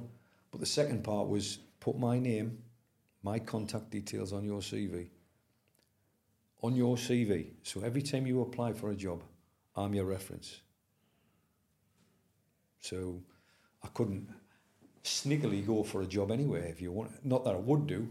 I was going to say to him, uh, because he would say it to me before I even got in, where's the time? Where's the time going in there? This happens, that happens. He'll know the directors, he'll know what's going on at the football club. He had his eyes and ears everywhere. Right. But I'd be a reference point. And I, I knocked at the door, Burnley. I knocked at the door at three clubs Burnley, West Bromwich Albion, and then I got the Derby job. It was only three times in six years I applied for a job. And was that just the fact that you wanted to try it on your own? I was desperate for that. Um, I'd sampled that five games, and I'd also sampled managers who, in my opinion, weren't right for the job, weren't right for the position of that club or whatever. And I'd also sampled managers that were, you know. Um, Bruce, I used to love to bits the discipline side of it. Sam, everybody thought, had that massive discipline edge to him, but he would cut you so much slack if you produced. Yeah. And that's going back to our time with, Yeah. with Bruce Rioch. He would cut you so much slack because it was all about winning. Makes sense, that, doesn't it? Makes Yeah, it sense. does. It does. Without doesn't doubt. Keeps him happy, doesn't it? Whoever's Aye. producing, doesn't it? I suppose. Happy changing rooms and winning changing room, but a winning changing room is a happy changing room. So one goes with the other, hand in hand. Like you said, the hub of the, the football ground, there's no, no point. If your dressing room's not right, you ain't going to be right. It's as simple as. Many times we've been in, in a wrong dressing room, John. I, in my early days, I, I suppose that was my apprenticeship at Hartlepool, when I had so many people doing the wrong things. And I was getting dragged into that, you know. And if I didn't get me move away from Hartlepool, away from home, as it were, and start doing things my way or a different way, first time, I always tell this as well, as a, it's a joke, but it makes a lot of sense. First time I ever had a lasagna, right, on a Sunday. So I'm in a pub and I'm having a lasagna. I'm 25 year old, right? But it's the first time I've been away from home. So I haven't got my ma and dad to cook me Sunday lunch. So what, so you go to the pub. I'm playing for Halifax Town. I go to the pub and I'm on the phone with my ma. I'm, I'm eating lasagna on a Sunday. She's like, she can't believe it. Well, that's that was the sort of awareness. You've got to get away from What you- certain things. And that's not a bad thing. It's a good thing. It just broadens your horizons. So you, you get to learn about life, as it were, by moving away from your home, as it were. You've got to be taken out your comfort zone to learn about things. Yeah. Because as long the longer you stay in your comfort zone, you never learn because you just do the same old, same True. old every time, and you're in that. Well, that's what we do. So it's That's not until you start branching out, you start to learn. Avocado pear, first time I'd had avocado when I went to Halifax. I'm thinking, what, what's this all about? I couldn't wait, couldn't wait to move again, you know, because I've moved like 100, and- 120 mile or whatever it was from the northeast, and I'm thinking the northeast is a hotbed of football. Then you come to the northwest and you realise that's a hotbed of football, and you're thinking, well, I've got to some, so I'm moving further away from home in my own head to justify my life. Eventually, I've come here. It's a beautiful place. Is it a hotbed of football? It's not a hotbed of football. But then I've gone to India from here because you know you're right next to London. You, it's so centralised here, John. You know you can get to Bristol in 45 minutes. There's tell you a great story. There's a Bolton Wanderers supporter in Farringdon, and I'm in the bookmakers, and he went. Uh, I heard from the uh, the bookie you're, you're doing the uh, you're doing the uh, commentary for the Bolton game at Bristol Rovers. How are you getting there? I said, I'm driving across here. Can I come with you? And I went, I've, I've made me bed here. I've got no out. So I went, yeah, no problem. He said, uh, I'll be at Tesco's on Sunday morning. It was a Sunday kick-off. I'll be at Tesco's Sunday morning. Whatever time you want me there, I'll bring the uh, bit of petrol money. Uh, He's given it all that. Big Bolton Wanderers fan. Moved down here about 25 years ago. Goes to every game down here. Bristol Rovers, 45 minutes down the road. Doorstep. And I took him to the game and I brought him back to be fair to him. Yeah. And he stood in amongst the Bristol Rovers supporters. He said, if anybody says that, he said, I'm on my own. I'm fighting for my life here. And he literally would have been doing that. Just goes to show, doesn't it? You always find somebody somewhere, don't you, down the line. And it's, I know what you said, what a place. I mean, this is a beautiful part of the country, it really is. Just bumped into the uh, the new boy in the uh, in the clubhouse, John, Yes. Scotsman. Yeah, Scotsman. They get everywhere as well, don't Oh, they? don't they You know what I just? mean? Brilliant. They know, they know about golf, that's for sure. They've got plenty of golf courses, haven't they? Just going to bring you about Bolton there. Some names you said Stelios, JJ, Bruno N'Gotty, Campo, Florent Laville, Yorkie F. yeah. all come in and like just behaved, never heard nothing bad of them. There's not always great signings, there's some bad ones in there. So I've got a name here, I want you Mario Jardel. Mario, dear me. He, uh, He had a He good un- record. Unbelievable goal scoring I know. Unbelievable. he had uh, the Golden Boot in Europe for two years at um, two different clubs, one in Turkey and one in Portugal, didn't he? So Sporting Lisbon, we got a deal out of Sporting Lisbon for a pre-season uh, tour because of this Mario Jardel um, situation. When he turned up, he was overweight, but he had, you could see there was issues, you know. I don't mean I'm a psychologist or a psychiatrist, but you could see there was issues, he had problems. Uh, but what a finisher. Yeah. I mean, he had the, the toe poke. Like, you know, like the just punt. I said, don't even break a stride punting. And he was, they were going in the top corner. I'm saying, that's got to be a, that's got to be lucky. That's got to be, We do a session. Was just punting in the top corner. I'm like, wow, just unbelievable. And what a, what a guy, great guy. We went to um, Sporting Lisbon for this pre-season. So we're in Lisbon. We're on the beaches. And we've took Mario eight days before the rest of the team are coming out. So the rest of the team are coming out for a six week prep. They, we're here there for the first 10 days, say, for instance, and then we're coming back to Bolton and play games at home. And we took Mario there for seven, eight days beforehand because he was so out of weight, uh, overweight and out of shape. And we, we had him on the beach, we had him on cliff runs, we were doing fat burners every day, we were trying to get him to you know, eat the right things and this and the other. And he must have dropped a stone. And we were breaking it up, the backroom staff, was me, Mark Taylor, there was about three or four of us, and we were breaking these runs up, you know, trying to really get him into the ground, as it were, to a certain extent. Not trying to break him, but because he was a fairly, again, he was another fairly strong character. And on the last day, I'll always remember this, before the team came out, on the last day, so you had seven, eight days, eight days of purgatory, but it's on a beach. I mean, you're in Portugal, come on. You know, we can all do that for seven, eight days, no problem. And he had disappeared. His discipline had been impeccable up until this moment. So on the last day, it's a six o'clock run, seven o'clock run, first thing in the morning, 45 minute fat burn. And he had disappeared, he hadn't turned up. So we're like, oh, Mario, where's Mario? Where's Mario? And he pops in about 15 minutes late. said, it's okay, just, um, you guys have been brilliant for me. Just a little present, little return. He said, but we'll do the run first. So we did this, this run. We've gone on the beach, on the cliffs, and we he, he wanted to finish in a certain place, so he finished on the beach. He'd only been to local fishermen, and he'd got breakfast, uh, but all, it was all fish. Everything was fish. that, yeah. And his father was a fisherman by trade. And for the first time in my life, and I was born in the northeast, so that's fishing up there. First time in my life, he taught me how to eat a fish. He was completely a bone, and even the eyes, he'd eaten the eyes, the cheek. The cheek's the best part of a fish, you know, because it's mouth, so, so it's the leanest part of the fish. He's gone through all of this, and we're trying to find out, how do you know this? He said, my dad's a fisherman for 40 years. And that was getting to know Mario. So he was quirky, he was different, but he was, he was sort of bringing a little bit of Brazil, and a little bit of Portugal, and then Turkey, and this and the other. But there's goals. There's a goal scorer in front of her again. A guy that scored, four, I think, 44 goals for Galatasaray, 42 for Sporting Lisbon. So we've done our homework in terms of football, and the quality that was bringing. But the drugs had got to him.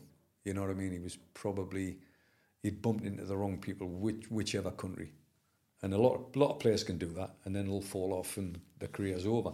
And it was we managed to get a year out of him, but it wasn't a, a great year in terms of him personally. Then it sounds like everyone wanted him to do well. Absolutely. Nice, do you, know, you just Abs- wanted him to. absolutely. You gave him every opportunity. A hundred percent, John. hundred percent. And a funny story. I mean, you bump into Brazilians now, where you know I've been across to uh, India and I had Brazilians that were game changers, and, and there's quite a high percentage of, of the foreign players that go to India, Brazil. And uh, I mentioned Mario Jardel. Everyone knows him. And he said he was last spotted. How this story gets out, you don't know. But San Paulo and his village was probably about 70 mile outside of San Paulo. But he always used to say San Paulo, San Paulo. That's where I was born. This village was probably part of San Paulo, but it's a small village. He was last seen shouting house at a bingo hall. Happy. Happy, exactly. He was up there and he was apparently shouting house in a vociferous way, to say the least. But So the Derby job come. Now it was da- now John was explaining to me like you get managerial jobs because someone's lost a job, but it's very rare someone's left the post for another job. yeah, So you're going into the small percentage, aren't you? yeah, but you're going in first job. Back back against the wall, isn't it? Well, what you try to say, the majority of jobs you get, Yeah, a car you've got to go in Yeah, and, and yeah. change it quickly, it haven't you? right. And, and Well, funny. I, I followed a fellow Scotsman, uh, George Burley. I followed George into Derby, and he had a successful time at Derby. But he was taking, um, you know, he was firefighting every day. He was taking people on, and the the the reason why I'm saying that straight away, I've gone into a club that had sold Seth Johnson to Leeds United for seven million, and invested that money into a training ground. So I'm thinking, I'm going into a club that at least knows this is the right way to do it, because that's exactly what I like. What Sam, Like Sam, kind of similar But he's getting a hundred grand from a four million deal. They're getting seven million. They're building a whole training ground with that seven million from Seth Johnson. So somebody at board level knows what they're doing and knows what they're talking about and knows what and probably has Derby at heart. Um, trying to find that guy or trying to find who was making them decisions was was a tough part. Um, but George had. It's like um, if I explain more farm, it's like a U, right? So the front end, you come into the main entrance here, then the offices and receptions are there straight away. Then you've got the academy to the right hand side, you've got the first team to the left hand side, and central, and a canteen. But the academy doors were blocked off, and were blocked off in no uncertain terms by George. He'd said, "No, I'm cutting the academy out. Don't want anything to do with it. It's got nothing to do with the first team." And he was trying to focus. I understand what he was thinking. He was trying to focus all his attention on first team football because he was hanging on for his job. This was cutting off a supply. This was cutting off a lot of people's noses because Derby, Derby County players were that side, regardless of how old they were, they were that side of the door. And you're stopping that pathway. And you know what it's like, John, when you're under pressure, why isn't he playing? Why isn't the kids? Why isn't he using the academy? And Tom Huddlestone had come through the academy. You know, Marcus Tudgay, people like that. You know, some.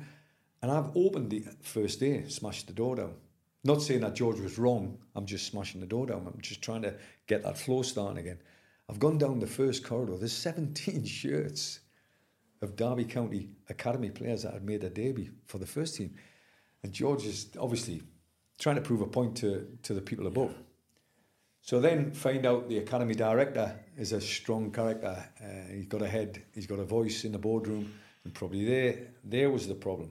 So I had to find out whether that was the problem. And I got to know this guy, and he was a good guy. And two weeks into the job, I gave three academy players, 18, 17, 18 year old, I gave them pro contracts. And all three of them played for the first team. Um, I'm trying to think of the names here. Lionel, Lionel Ainsworth, who little winger, played a lot of games. Uh, Lewin Nyatanga and Giles Barnes. So I've given them. They've all got careers. Every every one of them went on to have careers. So I was doing it right. I wasn't just doing it to make a point against George. Nothing like that. Because I, as a manager, you got too much. You got too much to think about. You can't Yeah, be thinking about. yeah. You know, you've got a point to prove. Of course, you have, but you prove the point on the pitch. That's the best way to do it.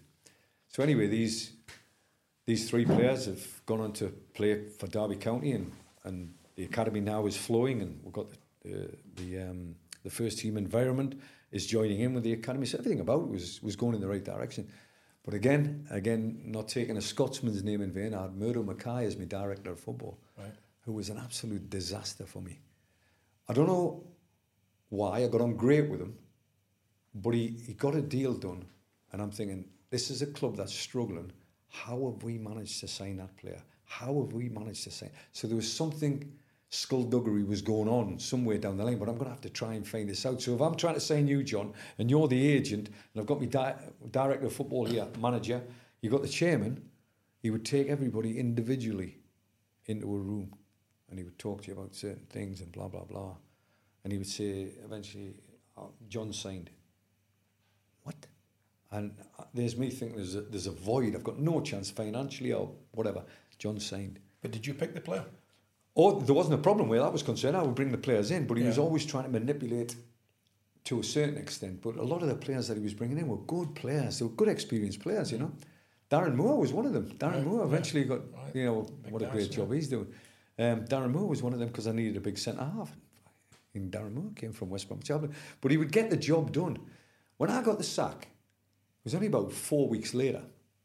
I'm getting phone calls from the police saying, Mr. Brown, were you in uh, such and such a hotel at such and such a time? No. Was your chief scout? No. Right, okay. Was this man? No. I have no idea. Everything was going back to Murdo and, and it was all getting. So eventually, four weeks after I got the sack, three of the directors, Murdo being one of them, got jail. Got jail for fraud. So I'm dealing with that as a, a first time manager. Sam's not telling me anything because he's never sampled it himself, you know. He's, I tell a lie, sorry. His chairman was in was in jail when he got the sack at Blackpool, didn't he?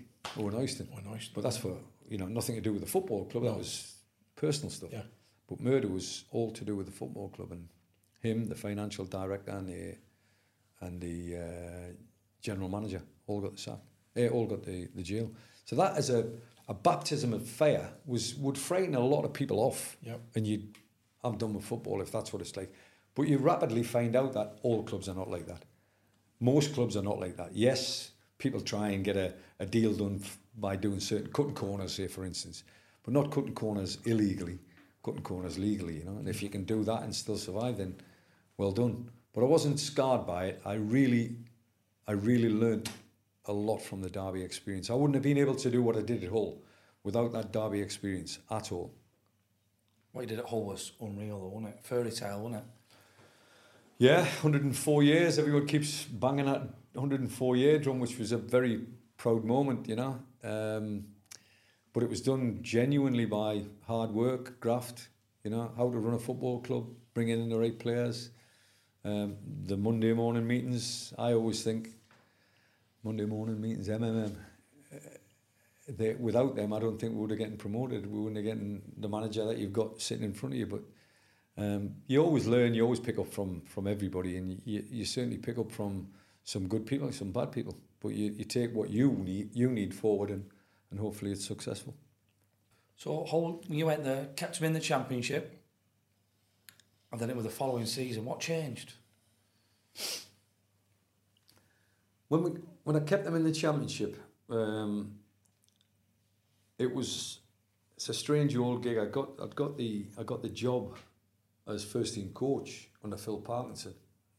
What a great job he's doing at Wrexham, by the way. Um, but I got the job with the proviso of keeping Phil in, in work. That's what you know. Adam Pearson said to me: "You're coming in, do your stuff on the training ground, keep the manager in work because he's under a lot of pressure."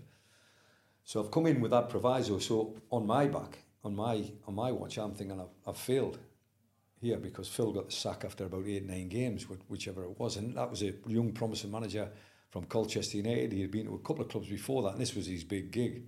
So Phil gets the sack, and uh, I'm going publicly saying I think I've I've let the manager down and I've let everybody else down. So I'm not really banging the drum saying I need that job, I need that job. I thought I was going to get the sack as well. It didn't happen.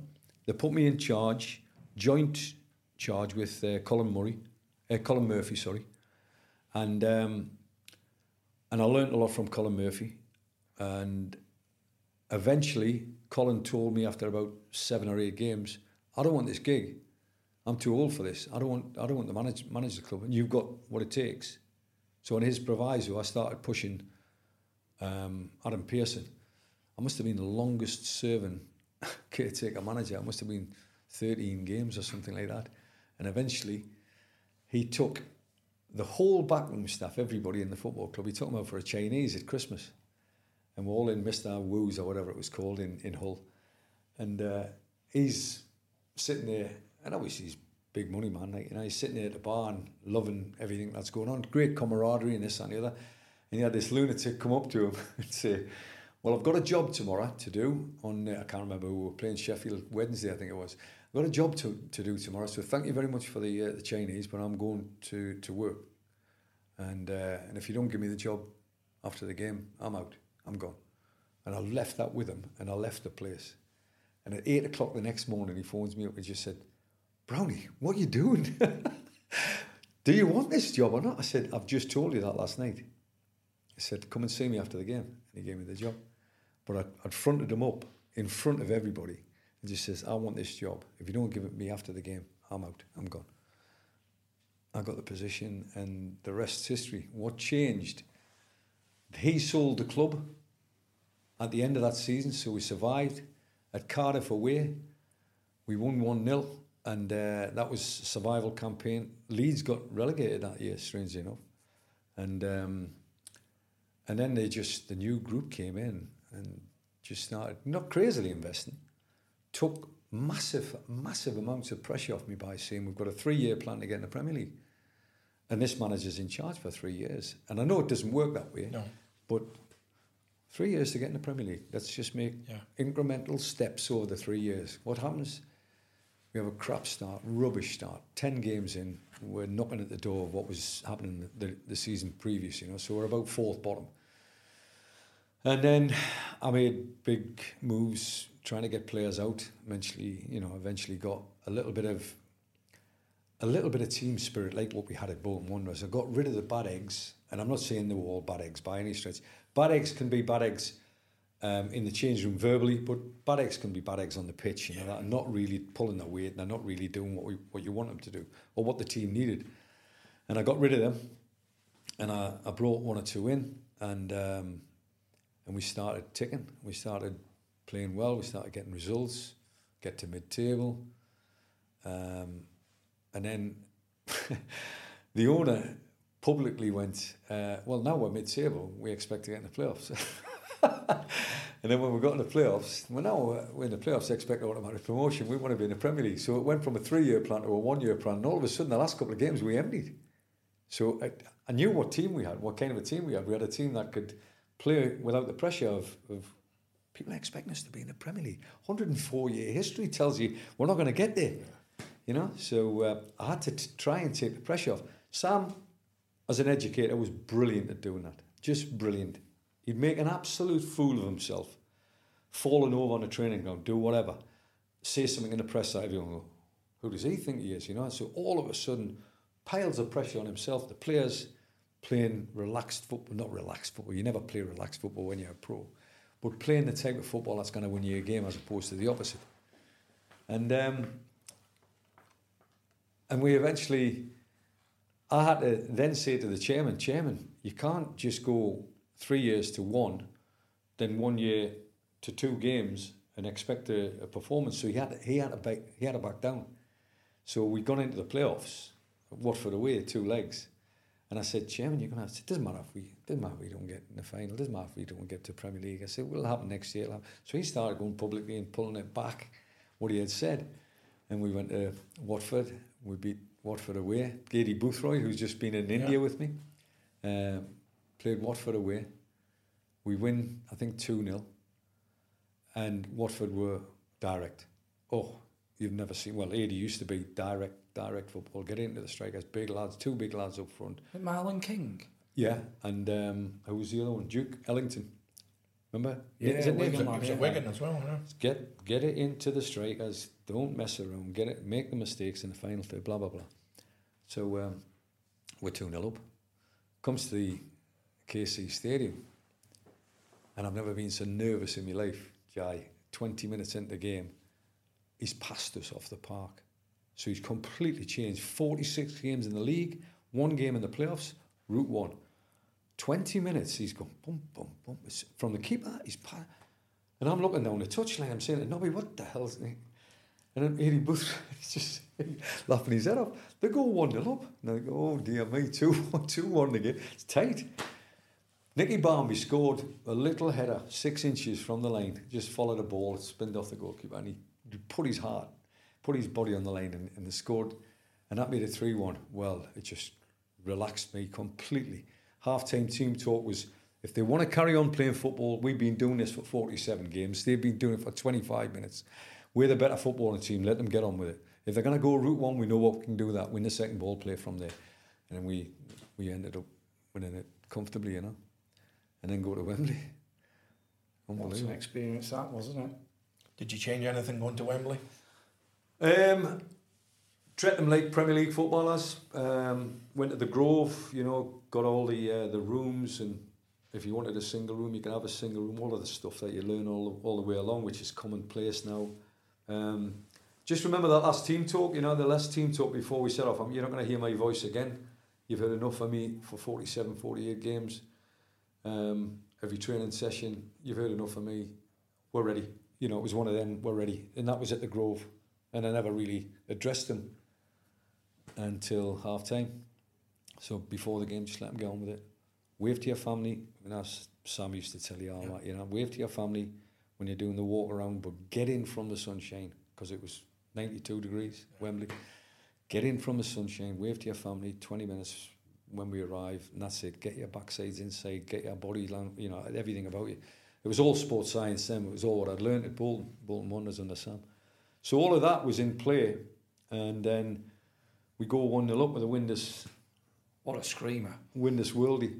Windass couldn't have played as well as what he played uh, with Fraser Campbell because go back to partnerships, John. One was quick, one was slow, one was back post, one was near. You know, you had all the partnerships that, yeah. that worked. Dean Windass couldn't work the channels then. So when when a ball was turned into a corner by Nicky Barmby of all people, who's a good footballer, he turned the one around the corner, known full well. Good players know how to do it. He's got he's got Dean Windass up front on his own. That won't happen. He's got Fraser Campbell up front. Get that going. Fraser used to chase anything. You know, Chris Packets as he as he used to say. Get to the byline and by the time he's got to the byline and turning back, he's down the left hand channel. He's turning back on his right foot. So he's bought another couple of seconds. Windass is just arriving at the edge of the box. That's how far behind he was. Chip, volley, technique personified. Game over. But what is, it wasn't game over. We had a centre half, Wayne Brown and um, Michael Turner. And uh, Michael Turner pulled his calf at half t- before half time. He said, I, can't, I can't run. So I'm saying to Wayne Brown, no, it was the other way around. Sorry, Wayne Brown had pulled his calf. I, I can't run. I said, nothing new, nothing new there. Wayne, Wayne was just a great reader of the game. He was just a solid character, so he couldn't come out the penalty box. So we just had to change the game plan, you know. And half time was all about when you clear your lanes. We've always cleared our lanes and squeezed. You clear your lanes, you stay. So the two fullbacks, which was they were good at, Andy Dawson loved going forward. Michael uh, Sam Ricketts used to love going forward. Just saying, protect Brownie, stay with him. So the two centre halves, two centre midfield players at the time, and the fullbacks wouldn't go front four, just going whatever scraps. So we won the game. It was it was nerve wracking stuff because they were they were a better team in the second half than we were. Is it Danny Wilson? With Bristol Rovers. Bristol City. Uh, Bristol City. No, it was. Um, oh, I think he's someone. The, fa- uh, the father, father son, father Liam, son? Lee Johnson. Johnson, that's it. Aye, Johnson. Aye. Yeah. And a, a great guy. His, his son managed up in, in Sunderland. They're good footballing people. Yeah. South Country, different different yeah. part of the world down there. Different part of the world. So again, just like Bolton, you win through the playoffs. You're playing catch up now, transfer market, aren't you? Um, yeah, and then. Uh, oh, should I take you back? Do you have a plan just in case you do get through? Oh yeah, yeah. yeah. Two budgets. Yeah, yeah. One for where you are, one for the Premier. Absolutely. Um, you have uh, you have all sorts of things, ABCs, you know, going on with various things. When you say ABC, that mean player ABC, what you want in a position? That would be one to ten. It could be any number of players, but the ABC format that we had um, was born out of Bolton again, uh, and it was um, a category player you'll know this, Jai. 23 to 30. It's gone up to 30 now because people are extending, but it was 23 to 29. Uh, and after 29 was a B category, depending on where you were or, or who you were all about. So a B category could be 30 to 35 because the retirement age used to be 35, but it's 30, 39, 40 now. And a C category, or you flip the two. The B category is a under 23 player. And there's that many, and the academies have proved this, the B players are better at the bottom end now. Whereas the B players at them time were better at the top end. So the reason why we had a win this, because we had a we had a um, a percentage available. So you want to go 50, 25, 25, yeah? Or you can go 40, 30, 30, depending on the balance of where you want it to be. If you have too much in one area, it's going to overflow. But if you have a lot in this area, 50% is a lot. Half your, half your team's going to be in 23 to 29. You've got to have a massive budget. Because they're the proven players that a blind man can yeah. see yep. play. You know, they've already done their, done their apprenticeship. The ones that the blind man can't see are the ones that are trolling the academy systems and watching them come to 21 and they've already played maybe 70, 80, 100 games in the lower leagues on loan from a Man City or on loan from a Man United or on loan from wherever. So that in itself has to be worked at. The overage ones, you've got to work at your sports science departments. Can you get a tune out of these guys? He's been off the field of play for two years. He's broke his leg. He's, you know, how do you rekindle a Mark Came? You know, these kind of things. So you depends on where you put your emphasis or importance, level of importance. And when we were at Bolton, you've also got ABC and you've got a style of football. So your style of football is you've got to work harder than the opposition because we can't afford to buy seven million pound Nicholas and Anelka until 2006, 2005, 2006. So we couldn't afford a budget for to get a transfer. So you have to squeeze the budget internally to make sure they can squeeze the player and get the player performance. So it depends on where you put your emphasis on, on finances. Learning something everywhere there. So big signings. Who was your biggest signing that season? your difference makers you brought in.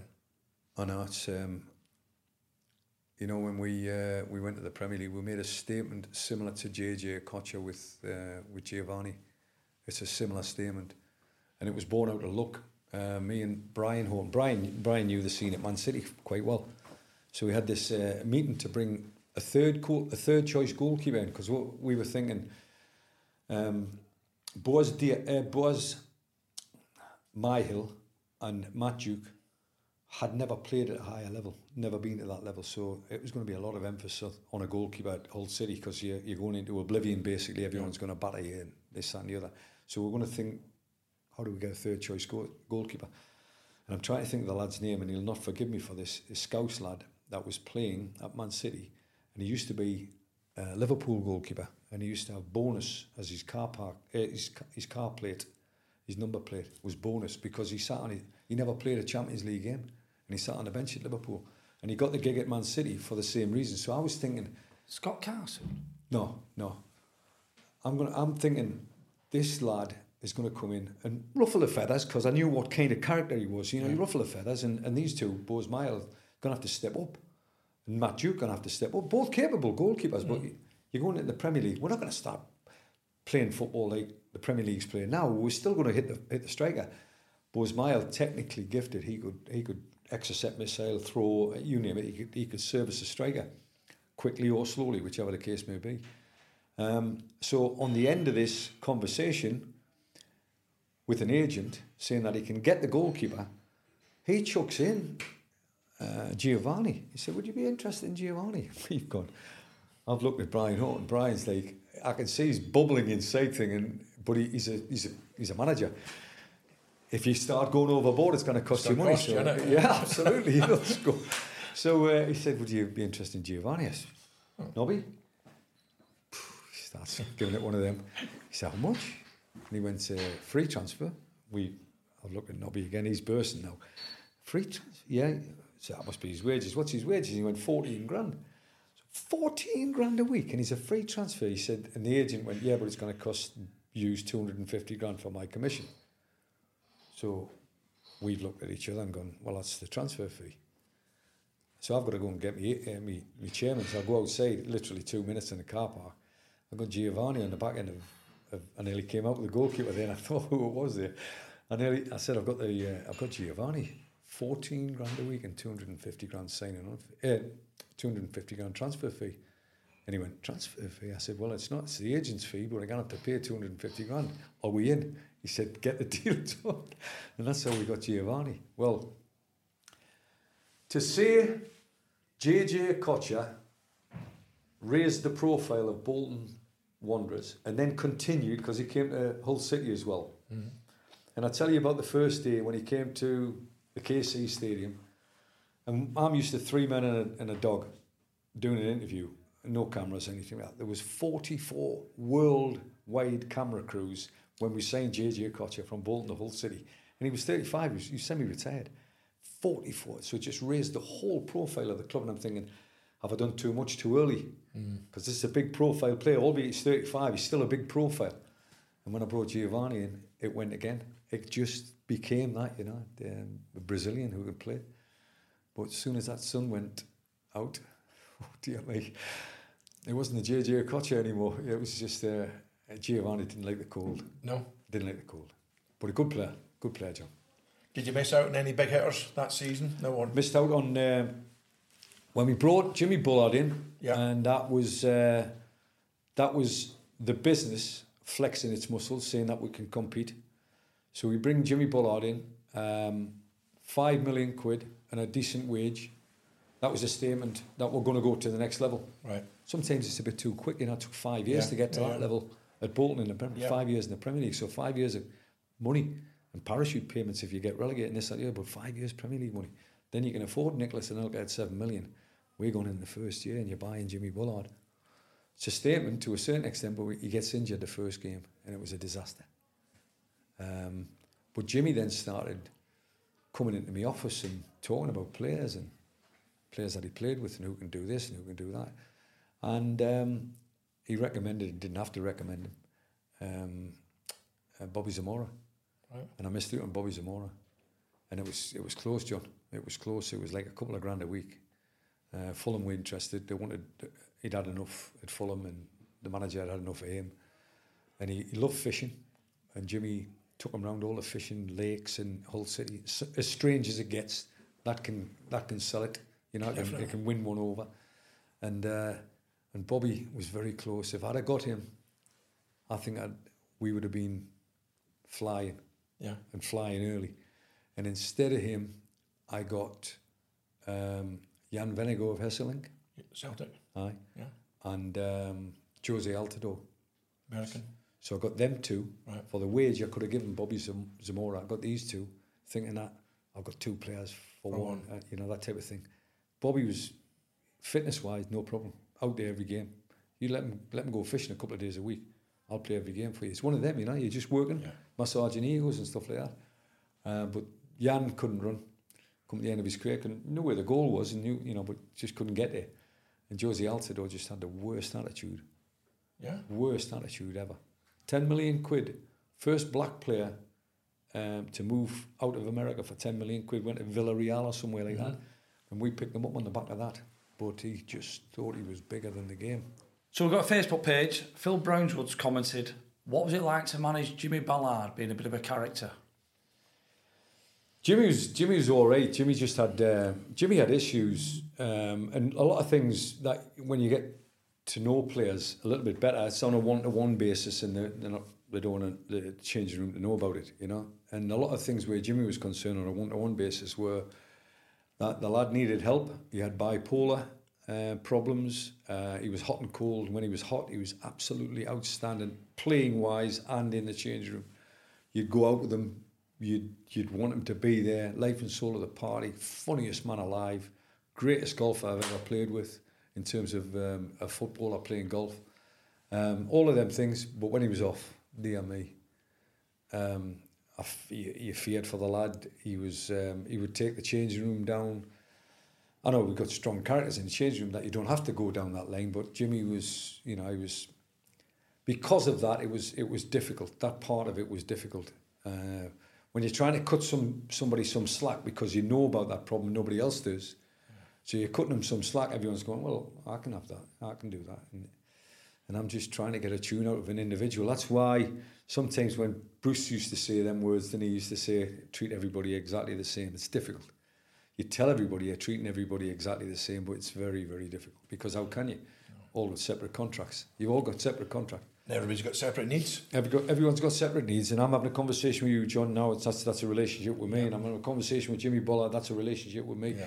It's all different. It's all different. But that's the art. is it? That's the art of management. Now, you know, that's the, the the the greatest managers know how to to control all that. You know. But it's also the bit not seen and the bit that can come back to haunt you as well. Because Yeah. the supporters out there don't know what No, goes no, on behind no. the scenes. And a lot of decisions are made on, On them these basis, things aye. and you don't want them to know about it. But yet, why is you not playing them? Why is you not... Do you know what I mean? And it's, it's tough. And in the in the world of football management, I think you uh, the more experience you get, the more you see this, and the more you sniff it, the more you, you you go, yeah, I understand why that's happened, but you can't actually go public with it if you're not on the inside because you're just guessing, basically. But uh, you can see what's going on know, there, you know that type of thing. But that's experience, Yeah. and not everybody gets that chance. I mean. No. There was a statistic flying around about first-time managers that don't get an opportunity the second time.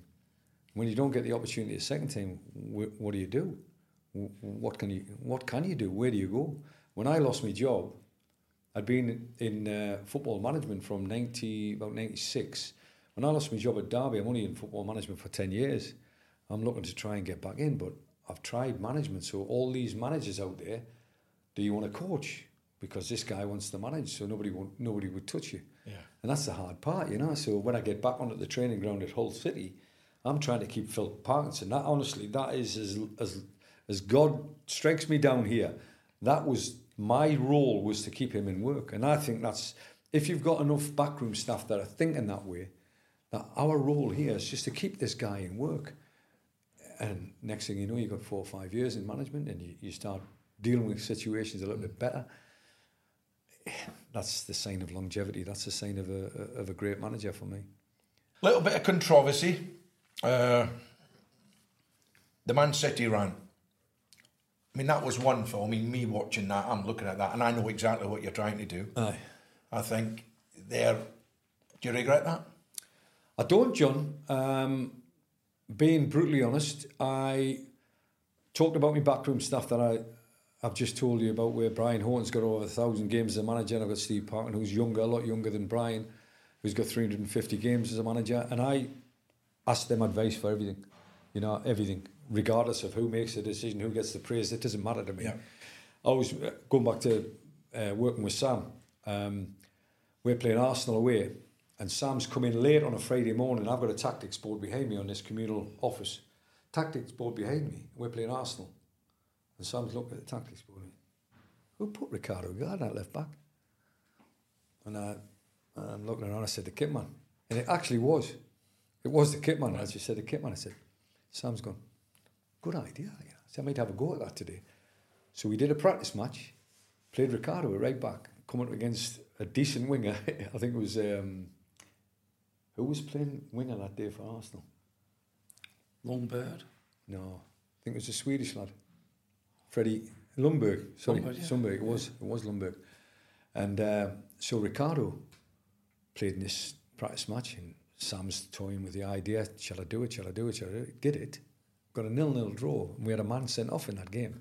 Nil-nil draw. That was the start of Ricardo Gardner as a left back. Unbelievable. So, So it was a kit man. So it was the kitman who had put him in there. Not not saying that it was probably just messing around with the board. yeah, and He's put yeah. Ricardo at left back. Yeah. And Sam didn't go public with that. He just No. said, "Oh yes, a stroke of genius." Take the credit. Take the credit. like you do. Yeah, but I'm not being funny though. I mean, it's it's a sign of somebody who's willing to take other people's Aye. you know mind on board, isn't it? And not necessarily you have to be a top coach or a, No. a top manager. Uh, but what was the what was the question? I, I was talking about something before. Uh, the City run. City. So the City game, I've said to Brian, I said, we've just gone 4-0 down, 39 minutes on the clock. No, never even thought about who who had scored the goal.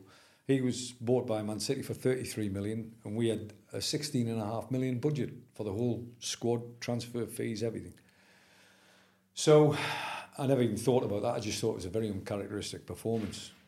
And uh, so far, so we're 4 0 down, 39 minutes, and having witnessed what had gone on before the game, and that that will remain uh, in house. Uh, there was a couple of players that let the side down. Okay. It was Boxing Day, and they had a little bit too much on the on the day before, I didn't, I didn't get that information uh, before the game in time to make changes. I got it at five to three, and witnessed the kind of performance. So I had five and a half thousand travelling fans. So as I just said to Brian, I'm thinking about doing my half-time team talk over there. It's as calm as that. Thinking about doing my half-time team talk in front of that that five and a half thousand travelling fan group. And he went, uh, why not? That's Brian. Parky went. Steve Parkin just went, not sure about that. So that I had a, I still had a decision to make. Yeah. But the, that was Your input. One with it, one, it? one Yeah, yeah, no. yeah. One So- yes, one no. So the the turning point for me to carry on walking across that pitch and believing that I was doing the right thing, I walked past Ian Ashbee, captained the club in the second division, first division, championship, and the Premier League, and he was Joe average in the middle of the park. He would just break things up and give it simple, break things up and give it simple. But he wore the shirt with pride. Everything about him was Hull City through and through. And I, I'm walking on the pitch now at half time. The whistle's gone, and he's coming off, and he's I can see he's already shaking his head. He's disgusted at being a part of it. Yeah.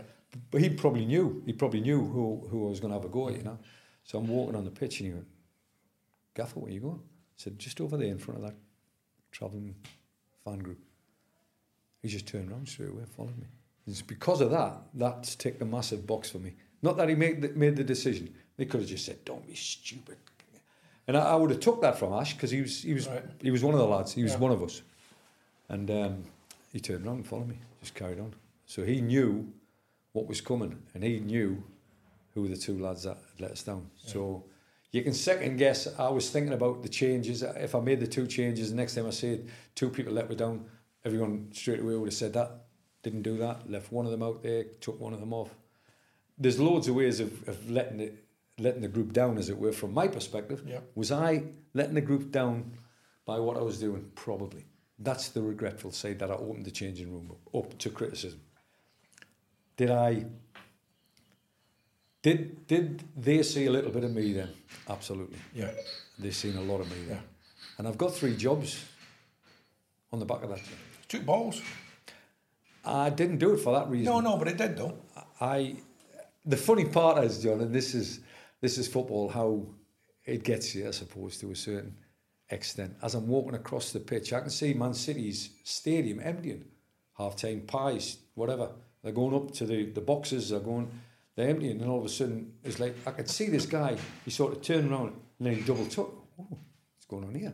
He started walking down. The, they, they started streaming back in. See what was City, going on. City fans. Yeah. You had five and a half thousand here, couldn't go anywhere. They were just absolutely, they were delighted. I mean, were they delighted? You you just giving up your Christmas Day.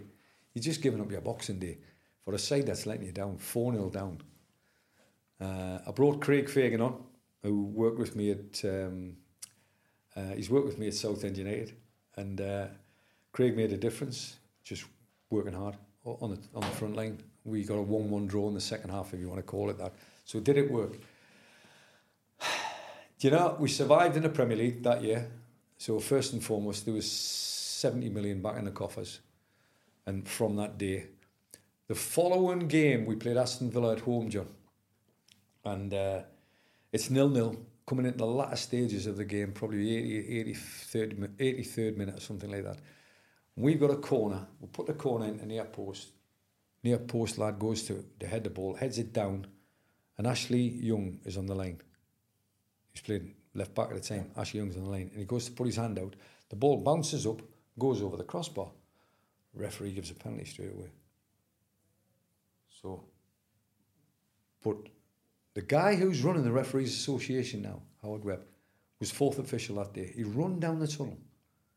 You didn't have a fourth official that was active in them days. They weren't connected. They just had the No, no. referees and the two. You know, they were all connected on the pitch. Yeah. Fourth official runs down the tunnel, goes to the sky screen, so it's almost VAR. This is like 2008, 2009. He runs down, has a look and see. Ashley Young's pulled his hand away. He hasn't handled the ball. Ball's gone over, headed the ball down, it's gone over the crossbar. But he looks like he's got a, a little touch on it, you know. He hasn't. So he's come running back down. He runs down the touchline, says to the linesman, who's now taking his place along the byline for the penalty. He said, actually, pull his, it's not handball. Referee changes his mind, gives a goal kick. They go up the other end of the field to play, beat 1 0. First question that comes out in the press conference is, do you think you've lost the changing room? 83 minutes on the clock. We could be 1 0 up against Aston Villa. And they go and get a, winner. And do you think you've lost the change room? Because of the West Ham thing. So you've had, you've had a VAR decision go against you 14 years before VAR started. yes. you know I mean? 14 years before it started. yeah. Well, that's, Phenomenal. That's crazy. It's um it's something that stays with me and, and, and doesn't actually come out until down the line, as it were. But we survived that year. So, Yeah. you know, we got something. I think it's still a record, if- if I'm not mistaken. We got 20 points from the first nine games. So when Sam used to break all the, you know, the things down game by game, points by points, points per game totals, we were the first one bringing that out in the 90s. You know, Blackpool, we started it, bit of fun and games, and then, oh, this is serious business. This, if you get two points per game, you're going to win the title. So you, you're setting out, you're breaking the, the season down, making But sure. little challenges as well. Yeah. So all of them things were going on. Um, and we had got 20 points from nine games from a team that was expected to get out of sight, relegated, worse than what Derby did, you know. Yeah. Derby County had 13 points in total. We had 20 points from nine games with great wins at, at the Emirates and, and places like that, you know. It was just phenomenal. But then we had done enough at the start of the season to make sure the end was going to be all right. Yeah. So I did that in the middle of that season, and the rest of the season was survival. We weren't going to win titles because we got No. 20 points from nine games. We weren't going to. We were third top in the, in the Premier League. Did we have, you know, visions of being in Europe? No, we just knew we were still going to be in a relegation battle. We just had to get to 35 fairly quick. But at least you could start to sort of semi-plan as Aye, well aye. because of that start. You know what I mean? You start looking towards the next season, can't Aye. you? No, it was um, it was a job well done in the end. Yeah. Um, Bolton Wanderers being the game that, that kept us in, in the Premier League. But again, doing something that we did at Bolton, took them up to the lakes, got the players on top of each other, basically take away all the phones. The lakes is a poor signal, so all in the Lowood Hotel, and I'm doing this with the team that, you know, we've done it at Bolton, I'm doing this with Hull City. Brand new they'd not known anything that we had done. You know, I'm just trying to get them to communicate, get them, get them to realise that when you're on the pitch, you've only got your teammates to to worry about. They, if they're supporting you, that's all they can do. You win the game, you win the game. You lose the game, you lose the game. But your teammates are supporting you, you've got a better chance. So we ditched all the phones. We went up there for two or three days, um, and we'd got a draw at Bolton, uh, one-one, and that kept us because we got beat off Man United one 0 following week, and that was the last game of the season. So that one point kept us in the Premier League. Brilliant. Great achievement. Yeah. Uh, among, amongst, uh, I'm a gambling man. I like a punt. Uh, we were twenty to one on to get relegated. We ju- you just couldn't get a price. It was just ridiculously. Um, people were being disrespectful. Yeah. 104 years since you've been in the Premier League. We'd never been in the Premier League. We'd never been in there, so we had nothing to fear. We didn't know what it looked like. So we went in that with, kind, with that kind of attitude, you know, and then uh, proved everybody wrong. When you've got a point to prove, you know what it's like. Best season as a manager? Yeah, one. I think I think that the a lot of people have asked surviving in the Premier League or getting promoted to the Yeah. Premier League, which was the best. It's a real tough, Tough question. isn't it really is. Surviving in the Premier League, we survived, and then I made a fool of myself by singing on the pitch. But I was we, we, to that. we survived. we, we survived by getting beat off Manchester United, who were going to the Champions League Yeah. final three days later. So we got beat one 0 That's not real. No. But you know, rubbing shoulders with the big boys. Yeah. I suppose you've got to say that's the pinnacle of your Pitting career. your wits against other yeah, coaches. and that's the and pinnacle managers. of your Yeah. career. Getting promoted to the Premier League, you're not playing against the best, but however, you've still got to get promoted. You know, you've got 46 games and then three in the playoffs. It was a great achievement getting to the playoffs, but surviving in the Premier League, ooh, that Big. was that was Big. probably the best. Which takes me to the survival and the song. Sloop John B. Yeah, it's uh, now knowing you, karaoke and all that. You get the mic, that's it, gone. Nobody else is going to get a go anyway. Do you know what I mean? It was like natural, just. Well, Jai, when I got the mic, Yeah. my mother, my mother always said to me because she was a singer, she was an entertainer. My mum, Yeah. so was my dad. My dad used to get up in the pubs and whatever. But she used to always say, if you get a microphone, you've got to start singing. Now that's not that's not a, um, a scene for me to get in. But um, the chief of police at Hull Hull City at the time handed me the microphone. I'm coming out of the changing room. I've got all the team behind me. We're coming out for a lap of honour. And the guy, chief of police, just goes, "Can you clear the, can you clear the pitch? The pitch, you cannot see any grass." He said, "Can you clear the pitch?" He said, "There's no way you can do a lap of honour. We cannot. We haven't got enough police. We haven't got enough security in the place. So can you clear the pitch?" So I'm walking down that tunnel thing, and I'll come. You know, the players will come outside. If I look outside, it's nothing but grass. It was empty. So what do you do when your master got microphone? microphone and they, was, they had started singing it, so I just Yeah. jumped in. Yeah. And uh, regrets, I have a few. You didn't come across too bad for me, like, you know what I mean? Hey, I've seen worse performances from you. Absolutely. But I've been on the Brazil show a couple of times, and that's the first thing you hear, and I'm thinking, Yeah. oh no. There you go.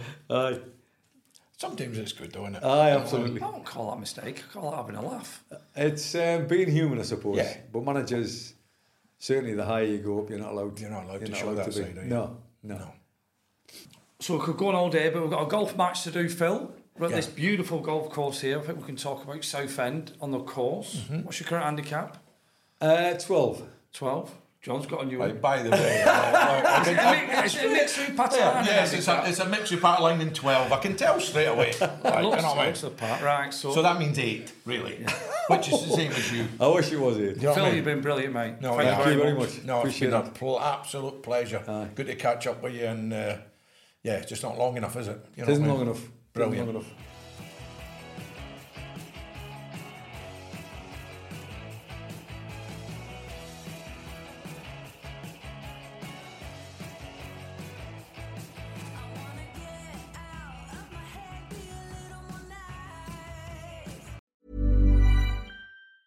Planning for your next trip? Elevate your travel style with Quince. Quince has all the jet setting essentials you'll want for your next getaway, like European linen, premium luggage options, buttery soft Italian leather bags, and so much more. And is all priced at 50 to 80% less than similar brands. Plus, Quince only works with factories that use safe and ethical manufacturing practices. Pack your bags with high-quality essentials you'll be wearing for vacations to come with Quince. Go to quince.com slash pack for free shipping and 365-day returns. Planning for your next trip? Elevate your travel style with Quince. Quince has all the jet-setting essentials you'll want for your next getaway, like European linen, premium luggage options, buttery soft Italian leather bags, and so much more. And is all priced at 50 to 80% less than similar brands. Plus, Quince only works with factories that use safe and ethical manufacturing practices. Pack your bags with high-quality essentials you'll be wearing for vacations to come with Quince. Go to quince.com slash pack for free shipping and 365-day returns. Imagine the softest sheets you've ever felt. Now imagine them getting even softer over time. That's what you'll feel with Boll and Branch's organic cotton sheets. In a recent customer survey, 96% replied that Bowl and Branch sheets get softer with every wash. Start getting your best night's sleep in these sheets that get softer and softer for years to come. Try their sheets with a 30-night guarantee. Plus, get 15% off your first order at bollandbranch.com. Code BUTTERY. Exclusions apply. See site for details.